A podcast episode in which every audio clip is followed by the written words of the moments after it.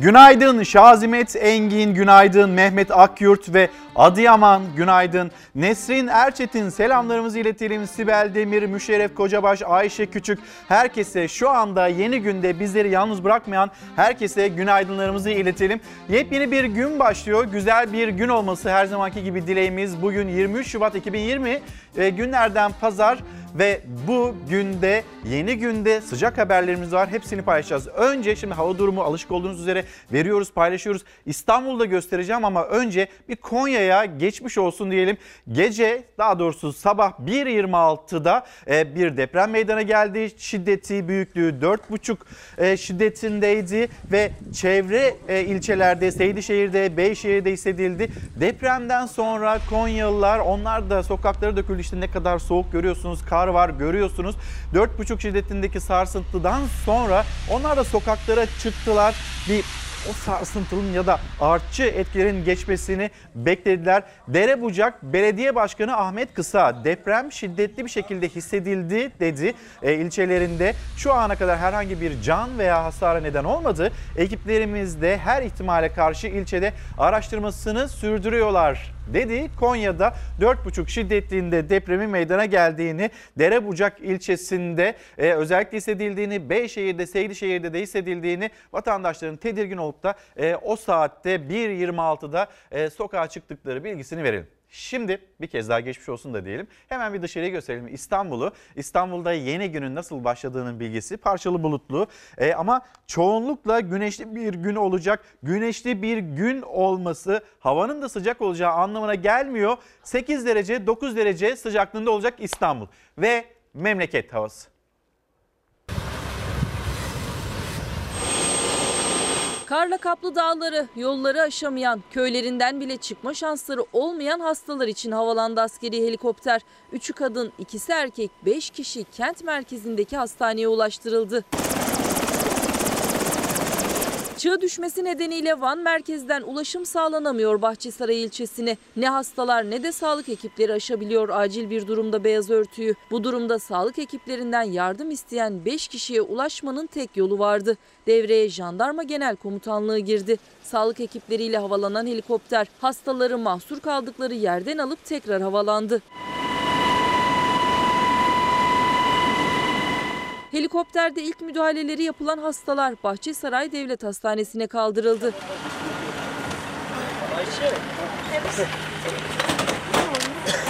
Burası da Iğdır. Aras Dağları'ndaki köylerde karın yüksekliği evlerin çatılarına kadar ulaştı. Evlerin kapılarının kapandığı köylerde yaşam deyim yerinde ise durdu. Yaklaşık 10 metreye kadar kar düşüyor yer yer. Bize geçit vermiyor. Çığ tehlikesiyle de karşılaşıyoruz yer yer. Kışın en çetin geçtiği illerden biri olan Ardahan'da soğuk hava nedeniyle Çıldır Aktaş karayolunda ağaçlar kırağı ile kaplandı.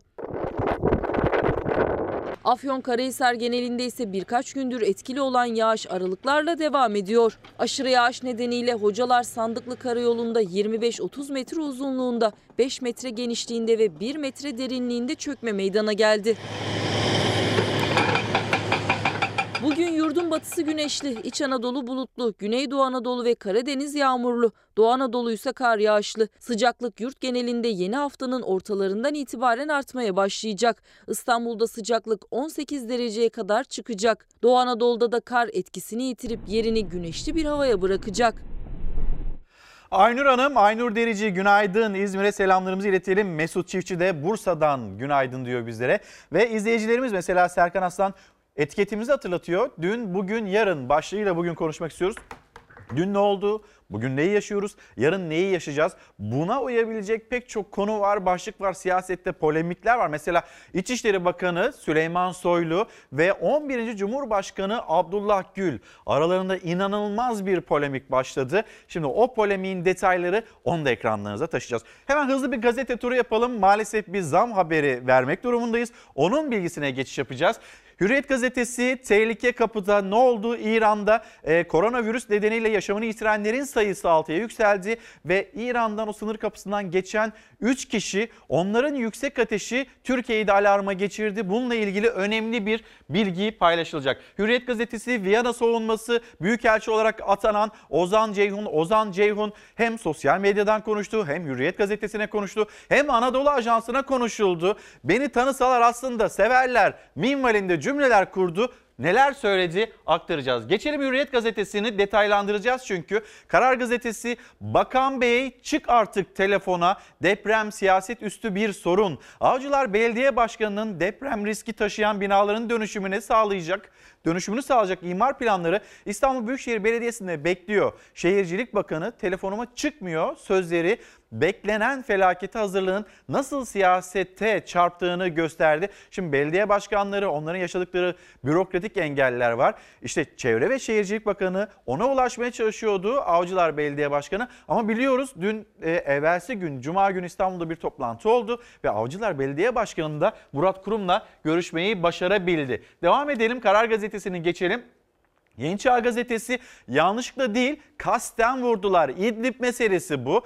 Ee, Rusya ve Türkiye arasında bir mesele giderek de gerginleşen bir durum var. Orada İdlib'de 15 gözlem noktası 12 gözlem noktasının etrafı Esad tarafından çevrilmiş durumda. Türkiye'nin verdiği sürenin dolmasına Esad'a çok az kaldı. Bir haftadan az kaldı. Ne yapacağımızı herkes görecek. Yol haritamız belli denirken dünyada tedirgin. Fransa ve Almanya onlar devreye girdi. Bir yandan Moskova ile görüşler, diğer yandan Ankara ile Erdoğan'la görüşler.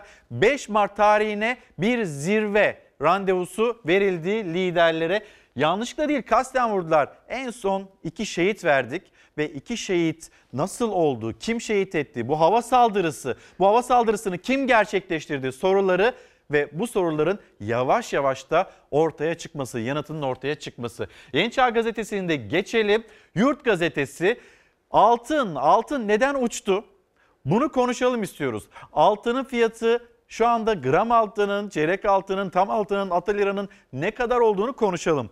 Piyasaların nasıl bir reaksiyon sergilediğini konuşalım. Bunun bir etkisi koronavirüs tamam. Diğer etkisi piyasalarda bir güven ya da vatandaşın piyasalara, ekonomiye duyduğu güven hangi seviyelerde? Bir mutluluk anketi var mesela. Bunu da konuşalım. Gelelim zam haberine, manşete.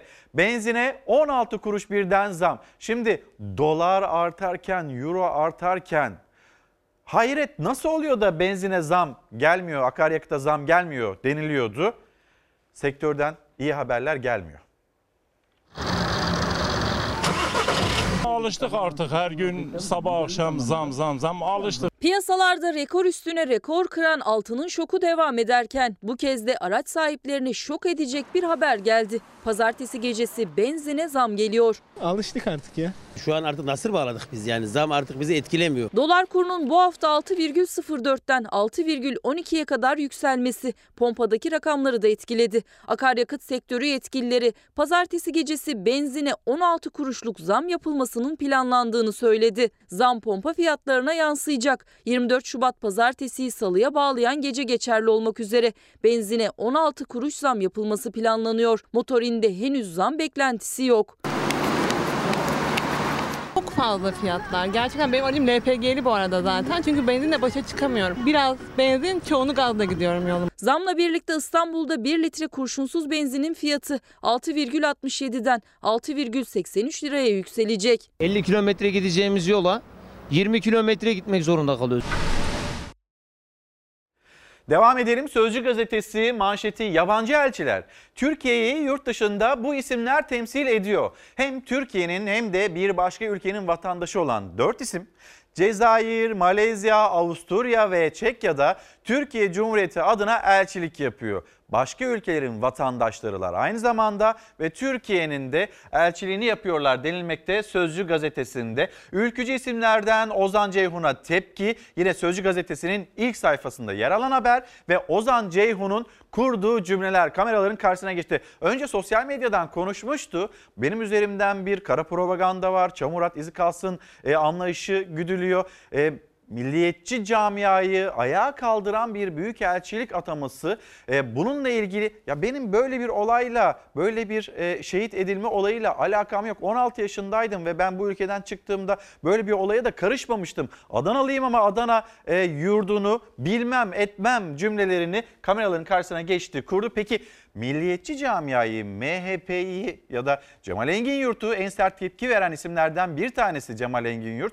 Acaba o cümleler milliyetçi camiayı tatmin edecek mi etmeyecek mi? Önümüzdeki günlerde e, dün bu olay gerçekleşti. Biz bugün bunun tartışmasını yaşıyoruz. Yarın da bakacağız bakalım milliyetçi e, camiayı açıklamalar tatmin edecek mi? Sabah gazetesi, Sabah gazetesinin manşeti Ege'ye muhteşem bir eser daha.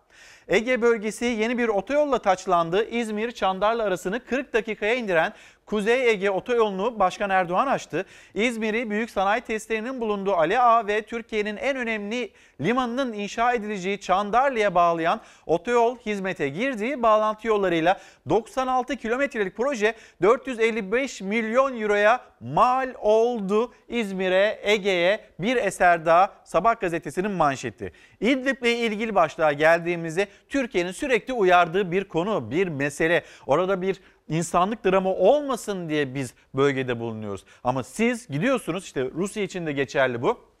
Esad için de geçerli. Sivillerin üzerine, çocukların üzerine, insanların üzerine bomba yağdırıyorsunuz. Bu mesele böyle hallolmaz demekte Ankara. İdlib dramı Sabah gazetesindeki haberin başlığı ısınmak için elbise yakıyorlar. Birleşmiş Milletler İnsani İşler Koordinasyon Ofisi sözcüsü Larke dünyaya seslendi. Aralıktan bu yana Suriye'nin kuzeyinde 900 bin kişi evini terk etti. Bunların üçte ikisi çocuk. Siviller dondurucu soğuğa karşı eşyaları, mobilyaları hatta giysilerini yakıyor. Ve maalesef yaşamını yitiren çocuklar vardı. Geçtiğimiz hafta biz bunu konuştuk. İdlib'de o dondurucu soğukta babalarının kucağında gece yaşamını yitiren çocuklar vardı. İşte Birleşmiş Milletler İnsan İşler Koordinasyon Ofisi'nin bir tespiti İdlib'de bu dram yaşanıyor. Dünya kör, sağır, dilsiz olsa da İdlib'deki dramla ilgili bir an önce harekete geçilmesi gerektiğini en yüksek perdeden dillendiren ülkenin de Türkiye olduğunu söyleyelim. Ve bu bölgede masumlar, insanlar yaşamlarını yitirmesin, çocuklar yaşamlarını yitirmesin diye Mehmetçiğimiz var. Ve bunun mücadelesi içinde de şehit verdik dün yine. İdlib'de rejim güçlerinin bombalı saldırısı bir kez daha yüreğimizi yaktı. Saldırıda bir asker şehit oldu. Şehit ateşi Gaziantep'e düştü. Suriye'nin İdlib kentinde rejim güçleri bölgeye takviye olarak gönderilen Mehmetçi'ye bombalı saldırı gerçekleştirdi. Saldırıda yaralanan tankçı sözleşmeli er Mecit Demir kaldırıldığı hastanede şehit düştü.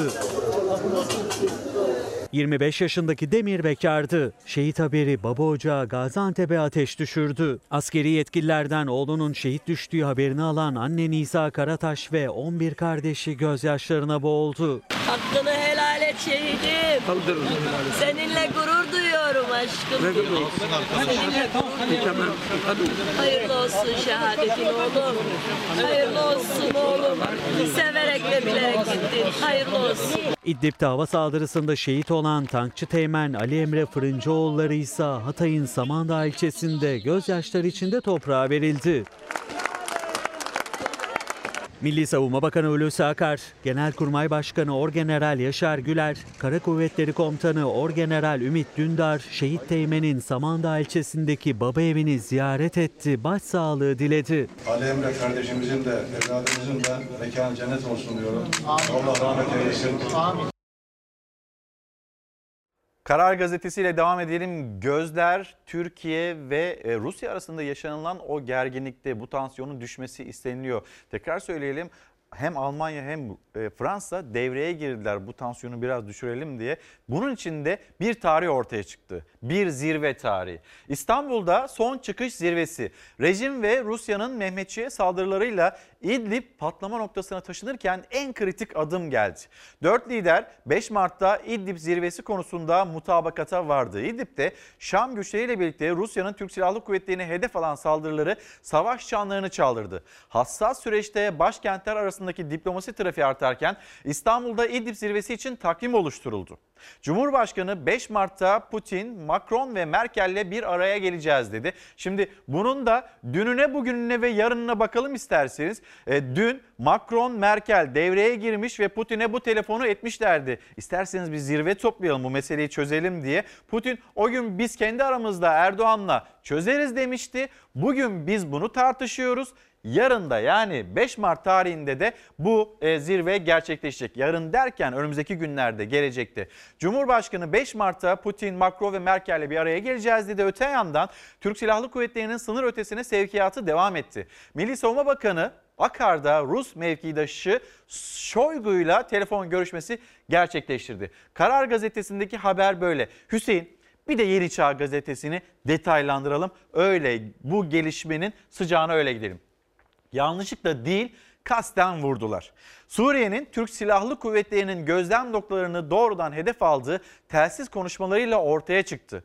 Bağımsız Macron Medya Merkezi tarafından gönderilen telsiz konuşmalarında rejime bağlı bir topçu subayının silah arkadaşına Somar bana Türk gözlem noktasının koordinatlarını gönder dediği anlaşılıyor.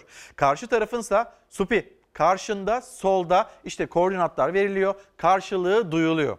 Foreign Policy'nin Suriye uzmanının yaptığı açıklama savaş sırasında Suriye ordusu ve rejim yanlısı milisler defalarca hamile kadınlar ve yaşlılar dahil keskin nişancı ateşiyle sivillere hedef aldı. Bu rejimin kasıtlı hedef aldığını gördüğüm ilk açık kanıt açık, açıklamasında bulundu. Şimdi koordinatlar verildi. Daha önce de biz bunu yaşadık ve şehitler vermiştik.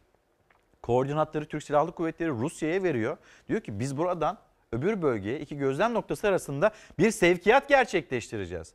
Bu sevkiyat sırasında havadan saldırı meydana geliyor.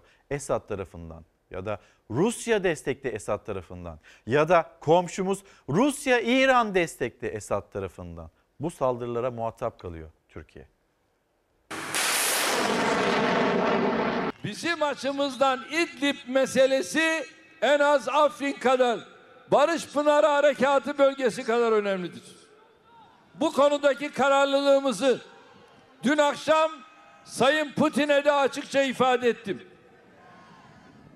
Öğlenliğin Sayın Merkel'e, Sayın Macron'a da ifade ettim dün. Ve bundan sonraki süreçte 5 Mart'ta tekrar bir araya geleceğiz. Tekrar bu konuları konuşacağız. Ankara sahada olası İdlib harekatı hazırlıklarına devam ederken diplomasi masasını da boş bırakmıyor. Gözler şimdi İdlib için 5 Mart'ta yapılacak olan dörtlü zirvede. Bizim başarımızın küresel düzeyde denklemi değiştirecek sonuçlar doğuracağına inanıyorum. İnşallah bu millet kazanacağı başarılar ve zaferlerle bir kez daha tarihin gidişatına yön verecektir. Son hava saldırısı iki Mehmetçiğin şehit olması tansiyon yükseltti İdlib'te. Esad Rusya'nın desteğiyle İdlib'e bombalar yağdırmaya devam ediyor. Birleşmiş Milletler ateşkes çağrısı yaparken Almanya ve Fransa'da Türkiye-Rusya arasındaki gerginliğin dinmesi için devreye girdi. Cumhurbaşkanı açıkladı. Macron, Merkel, Putin ve Erdoğan 5 Mart'ta buluşma kararı aldı. Esad'a gözlem noktalarımızın etrafından çekil mesajını çok net ileten Ankara'nın planları net. Verilen sürenin dolmasına bir haftadan az süre kala göç ve insani kriz uyarısıyla yol haritası ve kartları da açık. Vazgeçilmeyeceği de en üst perdeden dillendirildi. Önümüzdeki sorun alanlarının hiçbirinden geri adım atmadan başlattığımız çalışmaları mutlaka sürdürecek ve inşallah hedefe ulaşacağız. Rejim İdlib halkına bu zulmü durdurmadığı sürece bize oradan çekilmek söz konusu değil. İdlib'e 120 kilometre menzilli karadan karaya kasırga füze sistemi de gönderildi. Kasırga sistemi Suriye rejiminin kalesi sayılan Laskiye, Halep ve Hama'daki hedefleri vurabilecek kapasitede. Türkiye-Suriye sınırında helikopter hareketliliği var. Yaklaşık yarım saat önce tampon bölgeye inen helikopter şu anda bölgeden uzaklaşıyor. Suriye ve Libya politikaları ne bir maceradır ne de keyfe keder bir tercihtir. Şayet bölgemizde yaşanan güç değişimlerinde ülkemize hakkı olan konuma oturtmazsak Allah göstermesin Önümüzdeki dönemde bize bu topraklarda hayatı zindan ederler. Biz neredeyiz? Ücretli lejyoner Hafter'e karşı yönetici kahraman askerlerimiz ve Suriye Milli Ordusu'ndan ekiplerimizle beraber oradayız. Tabii birkaç tane şehidimiz var.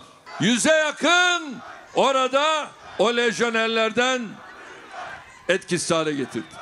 Şehitler tepesi boş kalmayacak.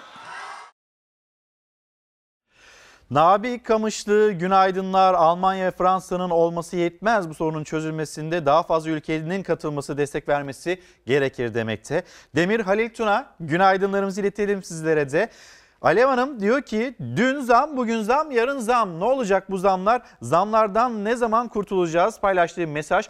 Ümit Doğan, hocam günaydınlarınızı aldık. Ali Ulutaş, Dün, bugün, yarın başlığıyla ilgili dün buradaydık, bugün buradayız. Yarın da burada olacağız. Haksızlıklar sürdükçe, gasp edilen tüm haklar iade edilmedikçe biz emeklilikte yaşa takılanlar olarak burada olmaya devam edeceğiz demekte. Şimdi e, İstanbul Bağdat Caddesi Acaba İstanbul Bağdat Caddesi'nde önceki yıllarda yaşanılan o kabus geri mi geliyor?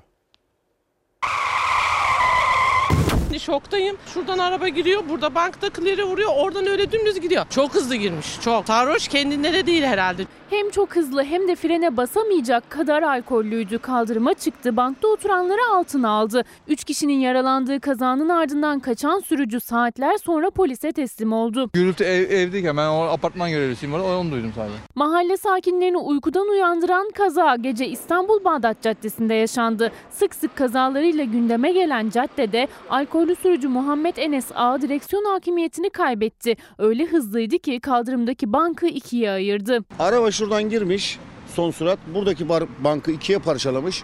Bankın bir yarı parçasını oraya atmış. Şu duvarın orada durmuş. Bankta oturan Cansu Safi ve nişanlısı yaralandı. Sürücü bir başka araca çarparak durabildi. O araçtaki bir kişi de yaralandı. Alkollü sürücü ise kaza yerinden kaçtı. Yaralılardan Cansu Safi ameliyata alındı. Kaçan sürücü sabah saatlerinde babasıyla polis merkezine giderek teslim oldu. Tutuklanarak cezaevine gönderildi. Cadde sakinleri ise trafik denetimlerinin arttırılmasını istedi. Gündüz buralarda polisler duruyordu. Gece hiç polis yok. Gece güvenlik olması şart polislerin. Bu hızla bir dur demeleri gerekiyor yani. Yine İstanbul'da kalacağız ama Mersin Tarsus'a günaydınlarımızı iletelim. Her yere günaydın diyorsunuz ama Mersin Tarsus'u hep atlıyorsunuz demekte. Emre Bey olur mu atlar mıyız? Şu anda ekran karşısında olan ve yeni güne bizimle uyanan, bizimle o yeni günün yolculuğuna katılmış olan tüm izleyicilerimize yurt içinde ve yurt dışında hepsine günaydınlarımızı iletelim. Yiğit Bey'in gönderdiği mesaj 2015 yılından bu yana çöl yaklılara verilen yardım bir kuruş artmadı ama glutensiz ürünlerin fiyatları %100 hatta %200 zamlandı. 2015 dündü, 2020 bugün, 2025 yarın yine aynısı mı olacak soruyoruz. Çölyaklılar mağdur bu başlığı da eklemiş ve bizim başlığımıza dün bugün yarın başlığımıza da böyle bir mesajı göndermiş. Şimdi devam edelim. Nereye gideceğiz? Fatih'e gideceğiz. Dün gece Yine geçtiğimiz yıllarda bunu çok sık görüyorduk ve hemen her gün, her yeni gün bu haberle uyanıyorduk. Fatih'te benzer bir olay yaşandı. Fatih'te ara bir sokakta 9 araç ard arda ateşe verildi. Anne ne haberisi baba? Şurada şunların arabası.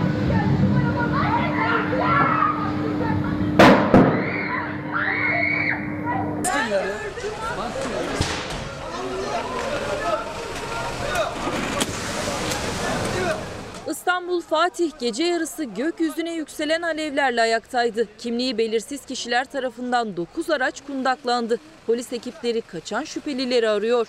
Uzak dur gene camdan Fatih. Bu tarafa gel. Patlar patlar şimdi gün gelir. Bismillahirrahmanirrahim. Gece saatlerinde maskeli kişiler Fatih Ayvansaray'da park edilen 9 aracı ateşe verdi. Kısa sürede alev topuna dönüşen araçlar mahalle sakinlerine korku dolu anlar yaşattı. Olay yerine gelen itfaiye ekipleri alev alev yanan zaman zaman patlama sesleri gelen araçlara müdahale etti. Biraz geri, biraz geri. Biraz geri gel. Hayır gitme. Hayır gitme. Gel böyle gel. Geri geri gelin geri gelin. Şüpheliler olay yerinden yayı olarak kaçtı. Polis her yerde onları arıyor.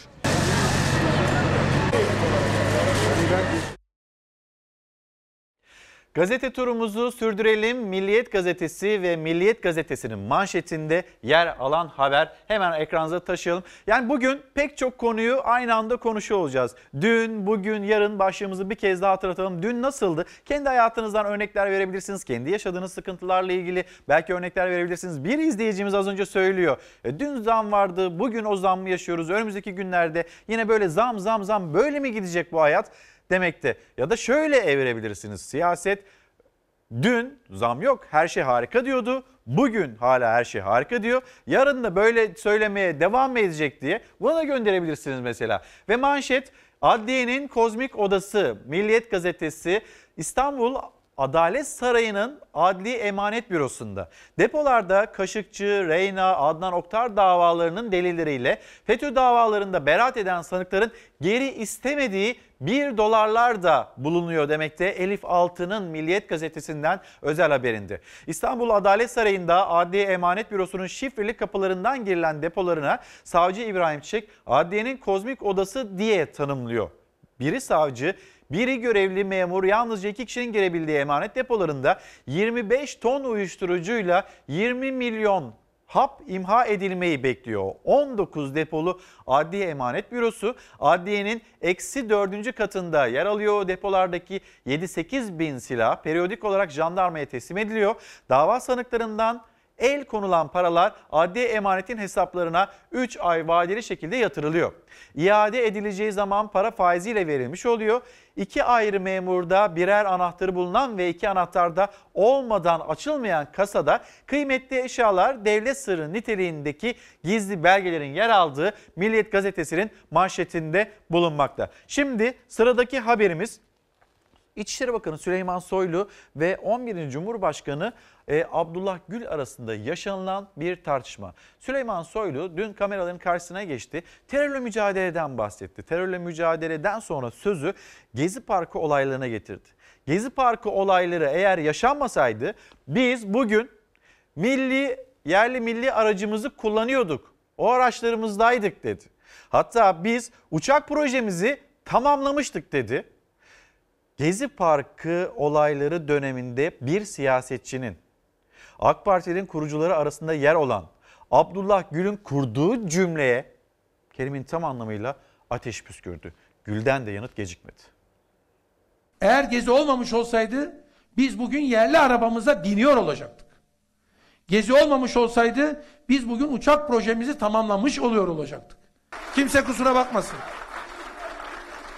O gün o günkü Cumhurbaşkanımızın sanki o olayların yaşandığı bir Türkiye'de yaşamıyormuş gibi bugün söz söylemesi de bırakın İçişleri Bakanlığı'nı bu ülkenin bir ferdi olarak Süleyman Soylu olarak içerime hançer gibi saplanmıştır. O kadar açık ve net. Karar Gazetesi'ne verdiğim mülakatta gezi olaylarıyla ilgili kısmın kasıtlı çarpıtılmasını çok büyük bir ayıp ve çirkinlik olarak görüyorum. Gezi ile gurur duyuyorum. 11. Cumhurbaşkanı Abdullah Gül'ün kurduğu bu cümle üzerinden geldi İçişleri Bakanı Süleyman Soylu'nun ağır sözleri. Hem Tayyip Erdoğan'ı yalnız bırakacaksınız hem Tayyip Erdoğan'ın karşısında birilerine anlaşma yapacaksınız.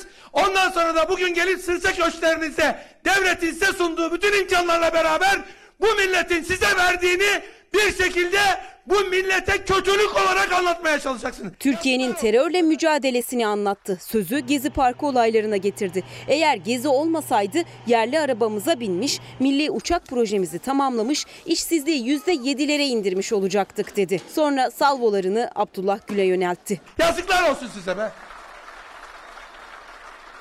Çok net ve açık söylüyorum. Ne yapacaksanız yapın. Bu millet sizi de biliyor, çektiği sıkıntıları da biliyor. Bu oyunu kimin oyunu ortaya koyduğunu da biliyor. Kimi yalnız bırakmadığını da biliyor o kadar açık net. Siz Amerika ile beraber olun. Siz Avrupa ile beraber olun. Onlara güzellemeler yapın.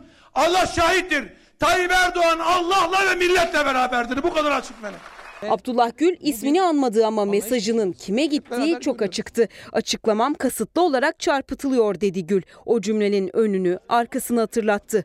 Ayıp çirkinlik dedi. Şimdi bu cümleler, bu ithamlar bir yandan İçişleri Bakanı Süleyman Soylu bir eleştiri e, cümlesi kuran da Cumhurbaşkanlığı Sözcüsü İbrahim Kalın'dı. Peki diyor ki Abdullah Gül'de o cümlenin önü var arkası var. Niye sadece belirli bir kısmını alıp anlatmaya çalışıyorsunuz? Karar Gazetesi'ne verdiğim mülakatta gezi olayları ile ilgili kısmın kasıtlı olarak bazı çevrelerce çarpıtılmasını çok büyük bir ayıp ve çirkinlik olarak görüyorum. Söyleşinin ilgili kısmını kamuoyunun vicdanına aynen sunuyorum. İşte gazeteci Elif Çakır soruyor. Garantici olduğunuz, riske girmediğiniz eleştirilerine cevap verdiniz ama sizin hakkınızda şöyle bir eleştiri de var. Sizin bugünkü duruma gelirken sessiz kaldığınız düşünülüyor. Bu yüzden hem layık kesimde hem de muhafazakar kesimde sizde kızgın olanlar var. Nerede sessiz kaldım diye söze başlıyor Abdullah Gül. Mesela en büyük olaylar gezi olaylarıydı değil mi? Bana o zaman ilk sorulan soruya verdiğim cevap şuydu. Bununla büyük bir gurur duyuyorum dedim. Şaşırdı herkes çünkü Türkiye'nin problemlerinin mahiyetini değiştirmişiz. Eskiden insanlar insan hakları için sokağa çıkardı. Faili meçhuller dursun diye çıkardı. Yolsuzluk dursun diye sokağa çıkardı. Şimdi insanlar ağacı kestirmem diye sokağa çıkmış. Çevre duyarlılığı için sokağa çıkmış. Türkiye'nin problemlerini İngiltere'nin, Amerika Birleşik Devletleri'nin problemleri haline çevirmişiz dedim.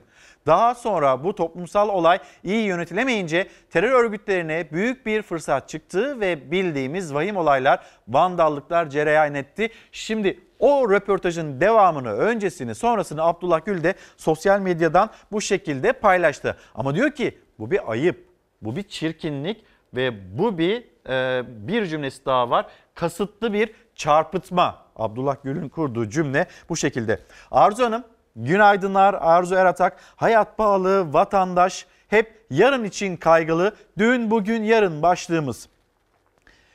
Günaydın, hayırlı sabahlar. Bir af yasası çıkacaktı. Dün bunu söylüyorlardı. Bugün kimse konuşmuyor. Yarınlarda acaba yeniden konuşulur mu, çıkar mı diye mesajını paylaşmış. Mahmut Nejat Yavuz, günaydın. Antalya'ya selamlarımızı iletelim. Hayır, elbette unutmadık ve kendisi de bize şunu hatırlatıyor. Fenerbahçe Galatasaray maçı. Dün inanılmaz bir maç. Böyle solukların tutulduğu bir maç Beşiktaş ve Trabzonspor arasında oynandı. 2-2 bitti. Bu karşılaşmanın detaylarını birazdan Fox Spor Müdürü Elvan Arat buraya gelecek. Konuşacağız. Aynı zamanda bugün bir derbi daha var. Tam bir derbi bayramı yaşanıyor e, hafta sonunda. Fenerbahçe ve Galatasaray karşı karşıya gelecek. Bakalım iki takımında şampiyonluk iddiası var. Ama Fenerbahçe sahasında çok uzun süredir, yıllardır Galatasaray yenemiyor. 23 yılda öyle zannediyorum. Senelerdir yenemiyor Galatasaray. Eğer Kadıköy'de Fenerbahçe'yi yenmeyi başarabilirse şampiyonlukta iddialı olacak. Fenerbahçe kazanırsa zirve yeniden karışacak. Başakşehir orada, Alanya orada, Beşiktaş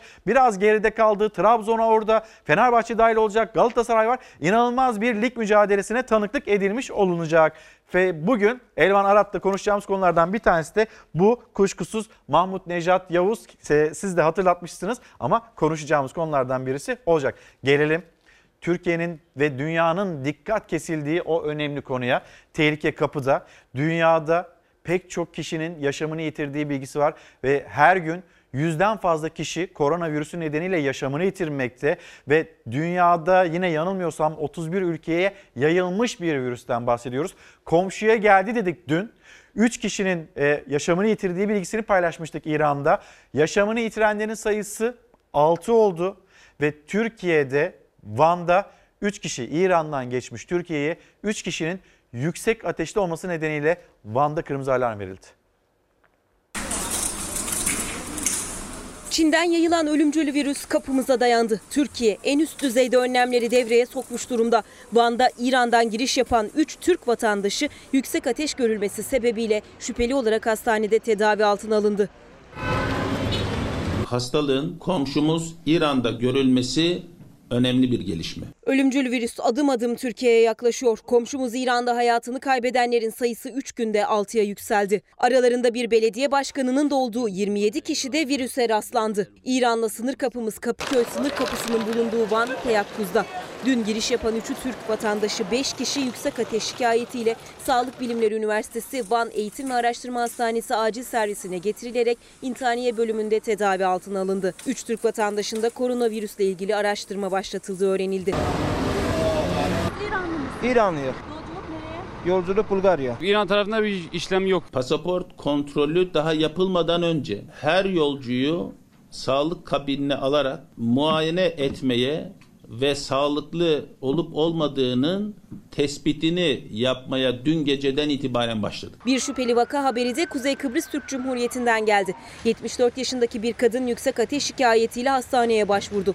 Hastanın 15 gün önce turla Dubai'ye gittiğini, Çinli turistlerle aynı ortamda bulunduğunun öğrenilmesi üzerine tedbir amaçlı olarak Lefkoşa'ya aktarıldığı öğrenildi. Hastanede karantina altında. Kıbrıslı hastanın Türkiye aktarmalı bir uçakla gittiği de verilen bilgiler arasında. Dünyada koronavirüsü salgınında ölenlerin sayısı 2444'e yükseldi. Dünya Sağlık Örgütü 31 ülkeye yayılan salgını kontrol altına almak için sürenin daraldığını açıkladı. Avrupa'da Fransa'daki ilk ölümün ardından İtalya'da da iki kişi hayatını kaybetti. Kimseyle zaten temas halinde olmamaya çalışıyoruz. Arabamızdan çıkmamaya çalışıyoruz. Dışarıda yemek yememeye çalışıyoruz. Getirip ailene bulaştırmak o sıkıntı var. Alınacak önlemler burada riski azaltmak üzerinedir. E, ancak yine de risk olacaktır. O zaman kuluçka süresinde giriş olursa yakalanmayabilir. Yakalanmayabilir. Ateşle seyreden hastalığa karşı termal kameralar devrede. Ancak en çok endişe veren hastalığın kuluçka süresi. Kuluçka süresinde kesinlikle enfeksiyon hastalıkları bulgu vermediği için e, saptanamıyor. Kuluçka süresi 14 gün olarak biliniyordu ama Çin'deki bir hastada virüs belirtileri 27 günün sonunda ortaya çıktı.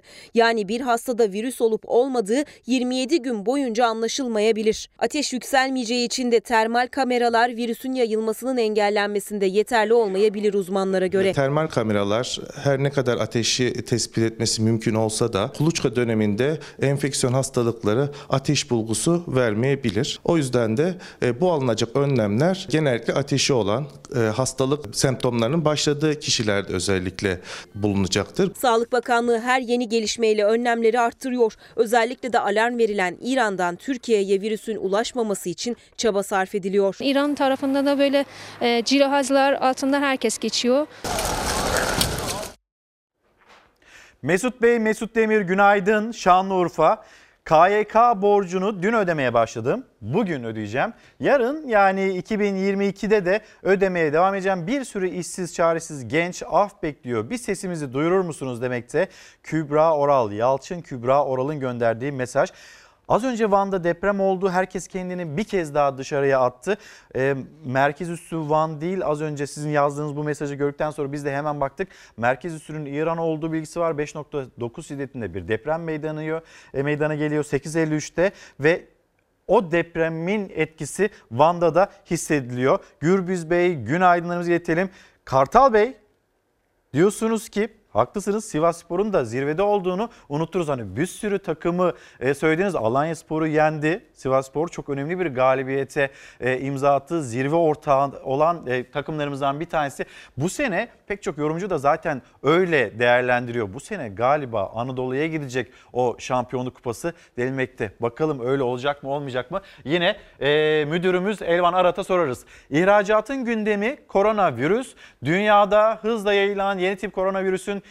Çin'in üretim ve dış ticaretinde gösterdiği etkiler Türkiye'de de ihracatçılar tarafından olumlu ve olumsuz yönleriyle ele alınıyor. Yani dünyada ihracatın gündemi koronavirüs. Yurt gazetesinin sürüm manşetinde vardı. Koronavirüs nedeniyle dünyada altın piyasalarının nasıl etkilendiğini söylemekteydi. Altın fiyatlarının ne kadar yükseldiğini. Kuşkusuz her sektörü etkiliyor, tarımı da etkiliyor. Nasıl etkiliyor derseniz işte 5000 ton domates İdlib yüzünden mi çöpe gitti? Bu tarımı ilgilendiren bir başka başlık İdlib'le ilgili olan koronavirüs nedeniyle kurulan cümleler var. Koronavirüs ilgili mesela e, Ticaret Bakanı'nın bir açıklaması bir yandan tekstil, tekstil ile ilgili açıklamalar yaparken diğer yanda acaba tedarik zincirini dünyanın büyük ülkeleri değiştirirler mi? Böyle bir şeyin olması için bir çeyreklik e, yıl içinde bir çeyreklik e, dönüşüme bakıyor aslında piyasalar. Eğer devam ederse Çin kaynaklı bu virüs yayılmaya devam ederse önü alınamazsa tedarik zincirinde bir değişikliğe gidilebilir. Ve gidildiği takdirde de Türkiye bu krizden fırsat da çıkabilir.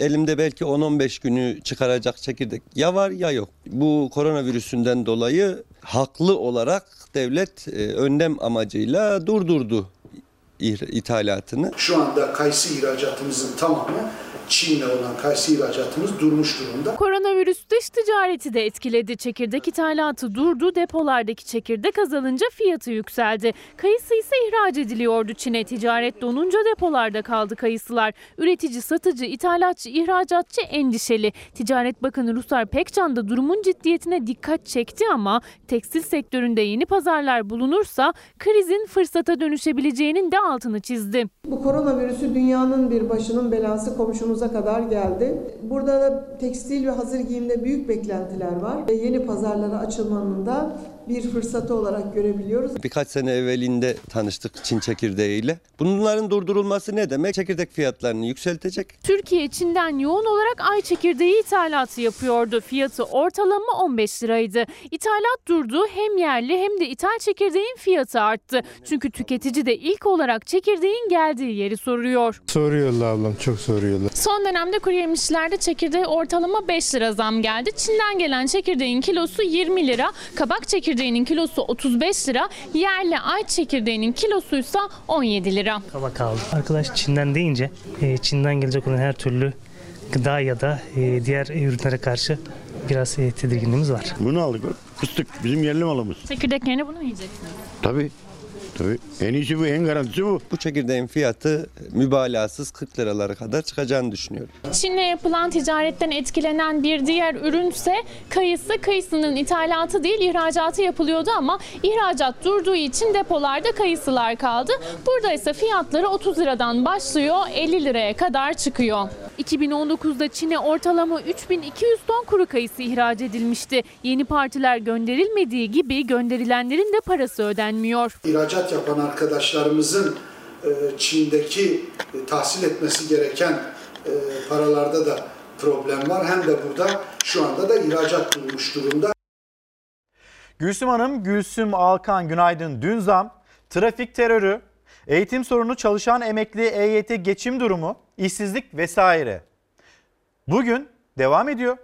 Sanırım yarın da yine fazlasıyla devam edecek. İşte bu aslında bu kurulan cümle Gülsüm Hanım'ın kurduğu cümleler siyasetçilerin kurduğu cümlelerin çok daha ötesinde yaşadıklarını anlatıyor. Siyasetçiye dönüp baktığınızda Hazine ve Maliye Bakanı'na baktığınızda ihtimal verilmeyecek bir gelişmeyi, enflasyonda, faizde, kurda bunların gerçekleştiğini, önümüzdeki günlerde bunun bu şekilde büyük bir ivmeyle devam edeceğini, 2019'un dengelenmeyle geçtiğini, 2020'nin 20'nin muhteşem olacağını duyuyorsunuz siyasetten. Ama bir vatandaş ya da birazdan haberde izleyeceksiniz. Meral Akşener'in dokunduğu esnaf, vatandaş onlar aynı cümleleri kurmuyorlar. Tüm bu iyileşme, piyasalardaki rahatlamanın yakın zamanda dört köşesine Türkiye'nin yayıldığını, toplumun tüm kesimlerine yansıyacağını görmeye başladık, daha da görmeye devam edeceğiz. İyileşme tamamen nasıl yayılmış bir bakalım. Türkiye işsizlik rekoru kırmış bu yıl. Bulgaristan'ın nüfusundan daha fazla. Asgari ücretin en düşük olduğu üçüncü ülkeyiz. Bu nasıl yayılmış? Bakan Berat Albayrak vatandaş yakında iyileşmeyi hissedecek, rahatlama tabana yayılacak dedi. Ekonomide iyiye gidiş sinyali verdi. Muhalefet tabana yayılmak bu mu dedi, rakamlarla tam aksini söyledi. Attığımız tüm bu adımların hepsi ekonomimizin, ülkemizin büyümesini çok daha ileri taşımaya katkıda bulunacak. 40 sene evvel bir odaya otururduk. Odun yakardık. Şimdi 40 sene sonra tek tek tek odaya kaldı. Küçük odada yakıyoruz Evet. doğalgazı. Aynen öyle. Doğalgazın borcu ödemediği için 710 bin 364 kişinin de doğalgazı kesilmiş. Bu nasıl yayılma anlamak mümkün değil. Ankara'da abilerin razılığını bozacağım. Sinirlerini bozacağım hepsini. Yeni görevim bu. Ekonominin sizin dertlerinizin konuşulacağı bir Türkiye'nin seçime kadar oluşması için ne gerekiyorsa yapacağım. Son haftalarda il ziyaretleriyle Türkiye'nin farklı bölgelerinden ekonomi manzaralarını vatandaş sohbetleriyle gündeme getiren Meral Akşener, Ankara'daki ağları rahatsız edeceğim dedi. İktidarın ekonomi söylemlerine karşı muhalefet vites artırdı. Zor dönemlerde uygulanan bu doğru politikalarla hiç kimsenin ihtimal vermediği bir şekilde hamdolsun bu iyileşme süreci başladı. Sarayın damadına göre ekonomi şahlanıyor. Beceriksizliklerini allayıp pullayıp başarı diye satmaya çalışıyorlar. Alım gücü düştü diyorlar. İnsanlar Yok bir yani şey erdiremezsek ki pazara gidip ben bir aydır pazarı görmüyorum. Ispanağa hasret kaldık. Alt tarafı ot yani. Mesela pazara gittiğinizde e, neler alabiliyorsunuz? Neler alabiliyorum? Gel kiraz para alıyorum. Alabilirsem o da, alamazsam o da yok. Mesela peyniri ne kadar alıyorsunuz? Peyniri 250 gram alıyorum vallahi. Yarım, yarı tok. Yarı yarı tok yani. Çok olan yok. Muhalefet vatandaşın nabzını tutuyor, iktidar iyiye gidiş mesajları veriyor. Ekonomi siyasetin sıcak takibinde. Efendim mesajlarınız geliyor. Daha paylaşacağımız çok haber var. Bir mola verip hemen dönelim. Efendim bir kez daha günaydın. Çalar Saat hafta sonu devam ediyor. Şimdi Van, Van ve çevresinde bir yandan koronavirüsü, diğer yandan Van'da da hissedilmiş bir deprem. Hemen şunun bilgisini verelim. Ee, İran toprakları içinde 8.4 kilometre derinliğinde 5.8 büyüklüğünde bir deprem meydana geldi ve bu depremin sonrasında işte görüyorsunuz sizler de görüntüleri Van'da hissetti bu depremi. Az önce Van valisi Mehmet Emin Bilmez'i aradık. Mehmet Emin Bilmez'le konuştuk. Evet burada şehrimizde çok derinden hissedildi. Bu sarsıntıyı hissettik dedi Sayın Vali. Can ve mal kaybımız yok dedi. Yalnız Başkale'de bazı köylerde bazı yapılar, barınaklar, hayvanların olduğu, e, bazı barınaklarda yıkılmaların olduğu bilgisini paylaştı Van valisi Mehmet Emin Bilmez ve şu anda ekiplerimiz de buraya bu bölgeye sevk ettiğimizi söyleyelim dedi. Kamuoyuyla bunu paylaşabilirsiniz dedi. Konuştuğumuz konulardan bir tanesi bu depremdi. Van'a ve yine bu depremi hisseden herkese e, geçmiş olsun diyelim. Diğer bir konu koronavirüsü. Koronavirüsüyle ilgili sizlerden de çokça mesaj geliyor. Burada vatandaşları e, ilgilendiren, endişelendiren bir durum var mı diye gerekli açıklamaları e, Sağlık Bakanlığı'nın yapacağını söyledi Sayın Vali. Ama biz sınırda tüm tedbirlerimizi aldık. Şu anda bir vaka yok, sıkıntılı bir durum yok dedi. Benzer bir açıklama Batman Valisi'nden de gelmişti hatırlatalım. Van Van'da bir 3 e, kişi de aslında şüpheli vakayla karşılaşıldı ama Van valisi Mehmet Emin Bilmez bir problemin sıkıntının olmadığını söyleyebilirim ama gerekli açıklamaları yine Sağlık Bakanlığı yapacaktır dedi. Deprem nedeniyle hem Konya'ya Program başlarken Konya'ya bir geçmiş olsun demiştik. Şimdi de Van'a geçmiş olsun diyelim. Depremi hisseden herkese geçmiş olsun diyelim. Depremi hissediyoruz deprem gerçeği de kendisini sürekli hissettiriyor. Depremle ilgili bir önlem alıyor muyuz? Birazdan lütfen bunu da konuşalım. Hemen şimdi İdlib bölgesine gideceğiz. Sınırı bölgesine bakacağız. Orada işte Esad rejimi bombardıman devam ettikçe siviller de Türkiye sınırına doğru göç etmekte. Ülkemizin e, güvenliğini sağlamak, hudutlarımızın güvenliğini sağlamak bakımından askeri Diğer taraftan da gerçekten oradan binlerce insan, milyonlarca insanın efendim e, masum insanın, mağdur insanın hayatını kurtarmak gibi insani bir iş yapıyoruz. Gözler yalnızca tansiyonun yükseldiği sahada değil bir yandan da sivillerde. İdlib'den büyük göç dalgası beklenirken Türkiye'nin Birleşmiş Milletler daimi temsilcisi Feridun Sinirlioğlu kritik bir sayı verdi. Türkiye'nin destek verdiği Suriyelilerin sayısının 10 milyona dayandığı ilk kez açıklandı. Bugün Türkiye 9 milyondan fazla Suriyeliye bakım ve koruma sağlıyor. Bu rejimin kontrol alanlarındaki nüfustan daha fazla. Suriye'nin İdlib kentindeki saldırılardan kaçan siviller yönlerini Türkiye'ye çeviriyor. Hem sınır hattındaki kamplara hem de terörden arındırılan Fırat Kalkanı ve Zeytin Dalı harekat bölgelerine doğru göç ediyorlar. Sadece son bir yılda Türkiye sınırı yakınlarına göç edenlerin sayısı 2 milyona ulaştı. Türkiye hız kesmeden askeri faaliyetlerini sürdürürken bir yandan da büyük göç dalgasına karşı hazırlık yapıyor. Rejimin İdlib'e yönelik saldırıları devam ederse İdlib'de yaşayan 4 milyon sivilin Türkiye sınırına doğru göç etmesi bekleniyor. İşte bu büyük göçe karşı da hazırlıklar devam ediyor. Şu anda sınır kapısında AFAD'ın çadırları İdlib'e doğru hareket ediyor. Esed bu katliama, katliamlara devam ederse bu insanlar artık sınır kapısına kadar ve bu duvara kadar yığınacaklar. İdlib'de insani dram yaşandığını söyleyen Suriye Türkmen Meclisi Başkanı Muhammed Vecih Cuma'ya göre saldırılar sürerse büyük göç kaçınılmaz. Şu sınırın ötesinde 4 milyon insan yaşıyor. 1 milyondan fazla bu insanların evleri bombalanmış. Ailenin bir kısmı ya da ölmüş ya da yaralanmış. Tek yönleri var o da kuzey. Şu anda bu rejimin saldırıları ve sivil katliamları devam ederse bu insanların tek yönleri var. O da kuzeye, Türkiye'ye. Şimdi sınır bölgesindeyiz. Fox Haber'den Özgür Aslan, Ömür Dikme bizleri bekliyor. Gecenin sıcak gelişmelerini e, Özgür'e soracağız. Özgür günaydın, e, kolay gelsin ve hemen şunu da soralım. E, birkaç gündür aslında daha da yoğunlaşmıştı ve bu bölgeye e, füze sistemlerinin de gittiğini, İdlib bölgesine füze sistemlerinin de gittiğini biliyoruz. Gece boyunca sevkiyat devam etti mi? Nedir son bilgiler? İlker Karagöz günaydın. Ee, sınır hattında sevkiyat aslında hiç kesilmiyor. Her an bölgeye askeri takviyeler yapılıyor. Bir yandan da yardım malzemelerinin sevkiyatı yapılıyor. İki, iki alanda da sevkiyatlarını sürekli sürdürüyor Türkiye. Yardım malzemelerinde çeşitli yardım kuruluşları ile birlikte AFAD'ın da e, bölgeye getirdiği olası bir göçe karşı ki bu çok beklenen bir şey.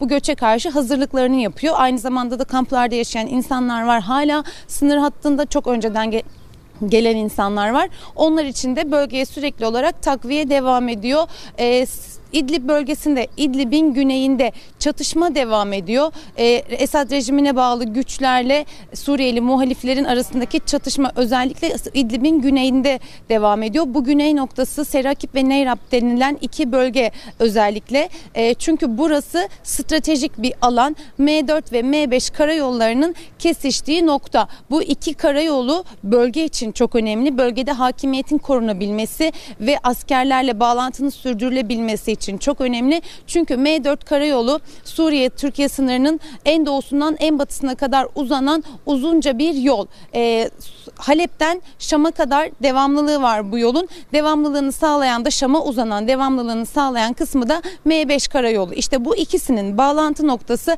Serakip ve Neyrap dediğimiz bu iki kasaba, iki bölgeden oluşuyor. Bu bağlantı noktasında Esad rejimine bağlı güçler buraya doğru saldırılarını arttırdılar geçtiğimiz haftalarda.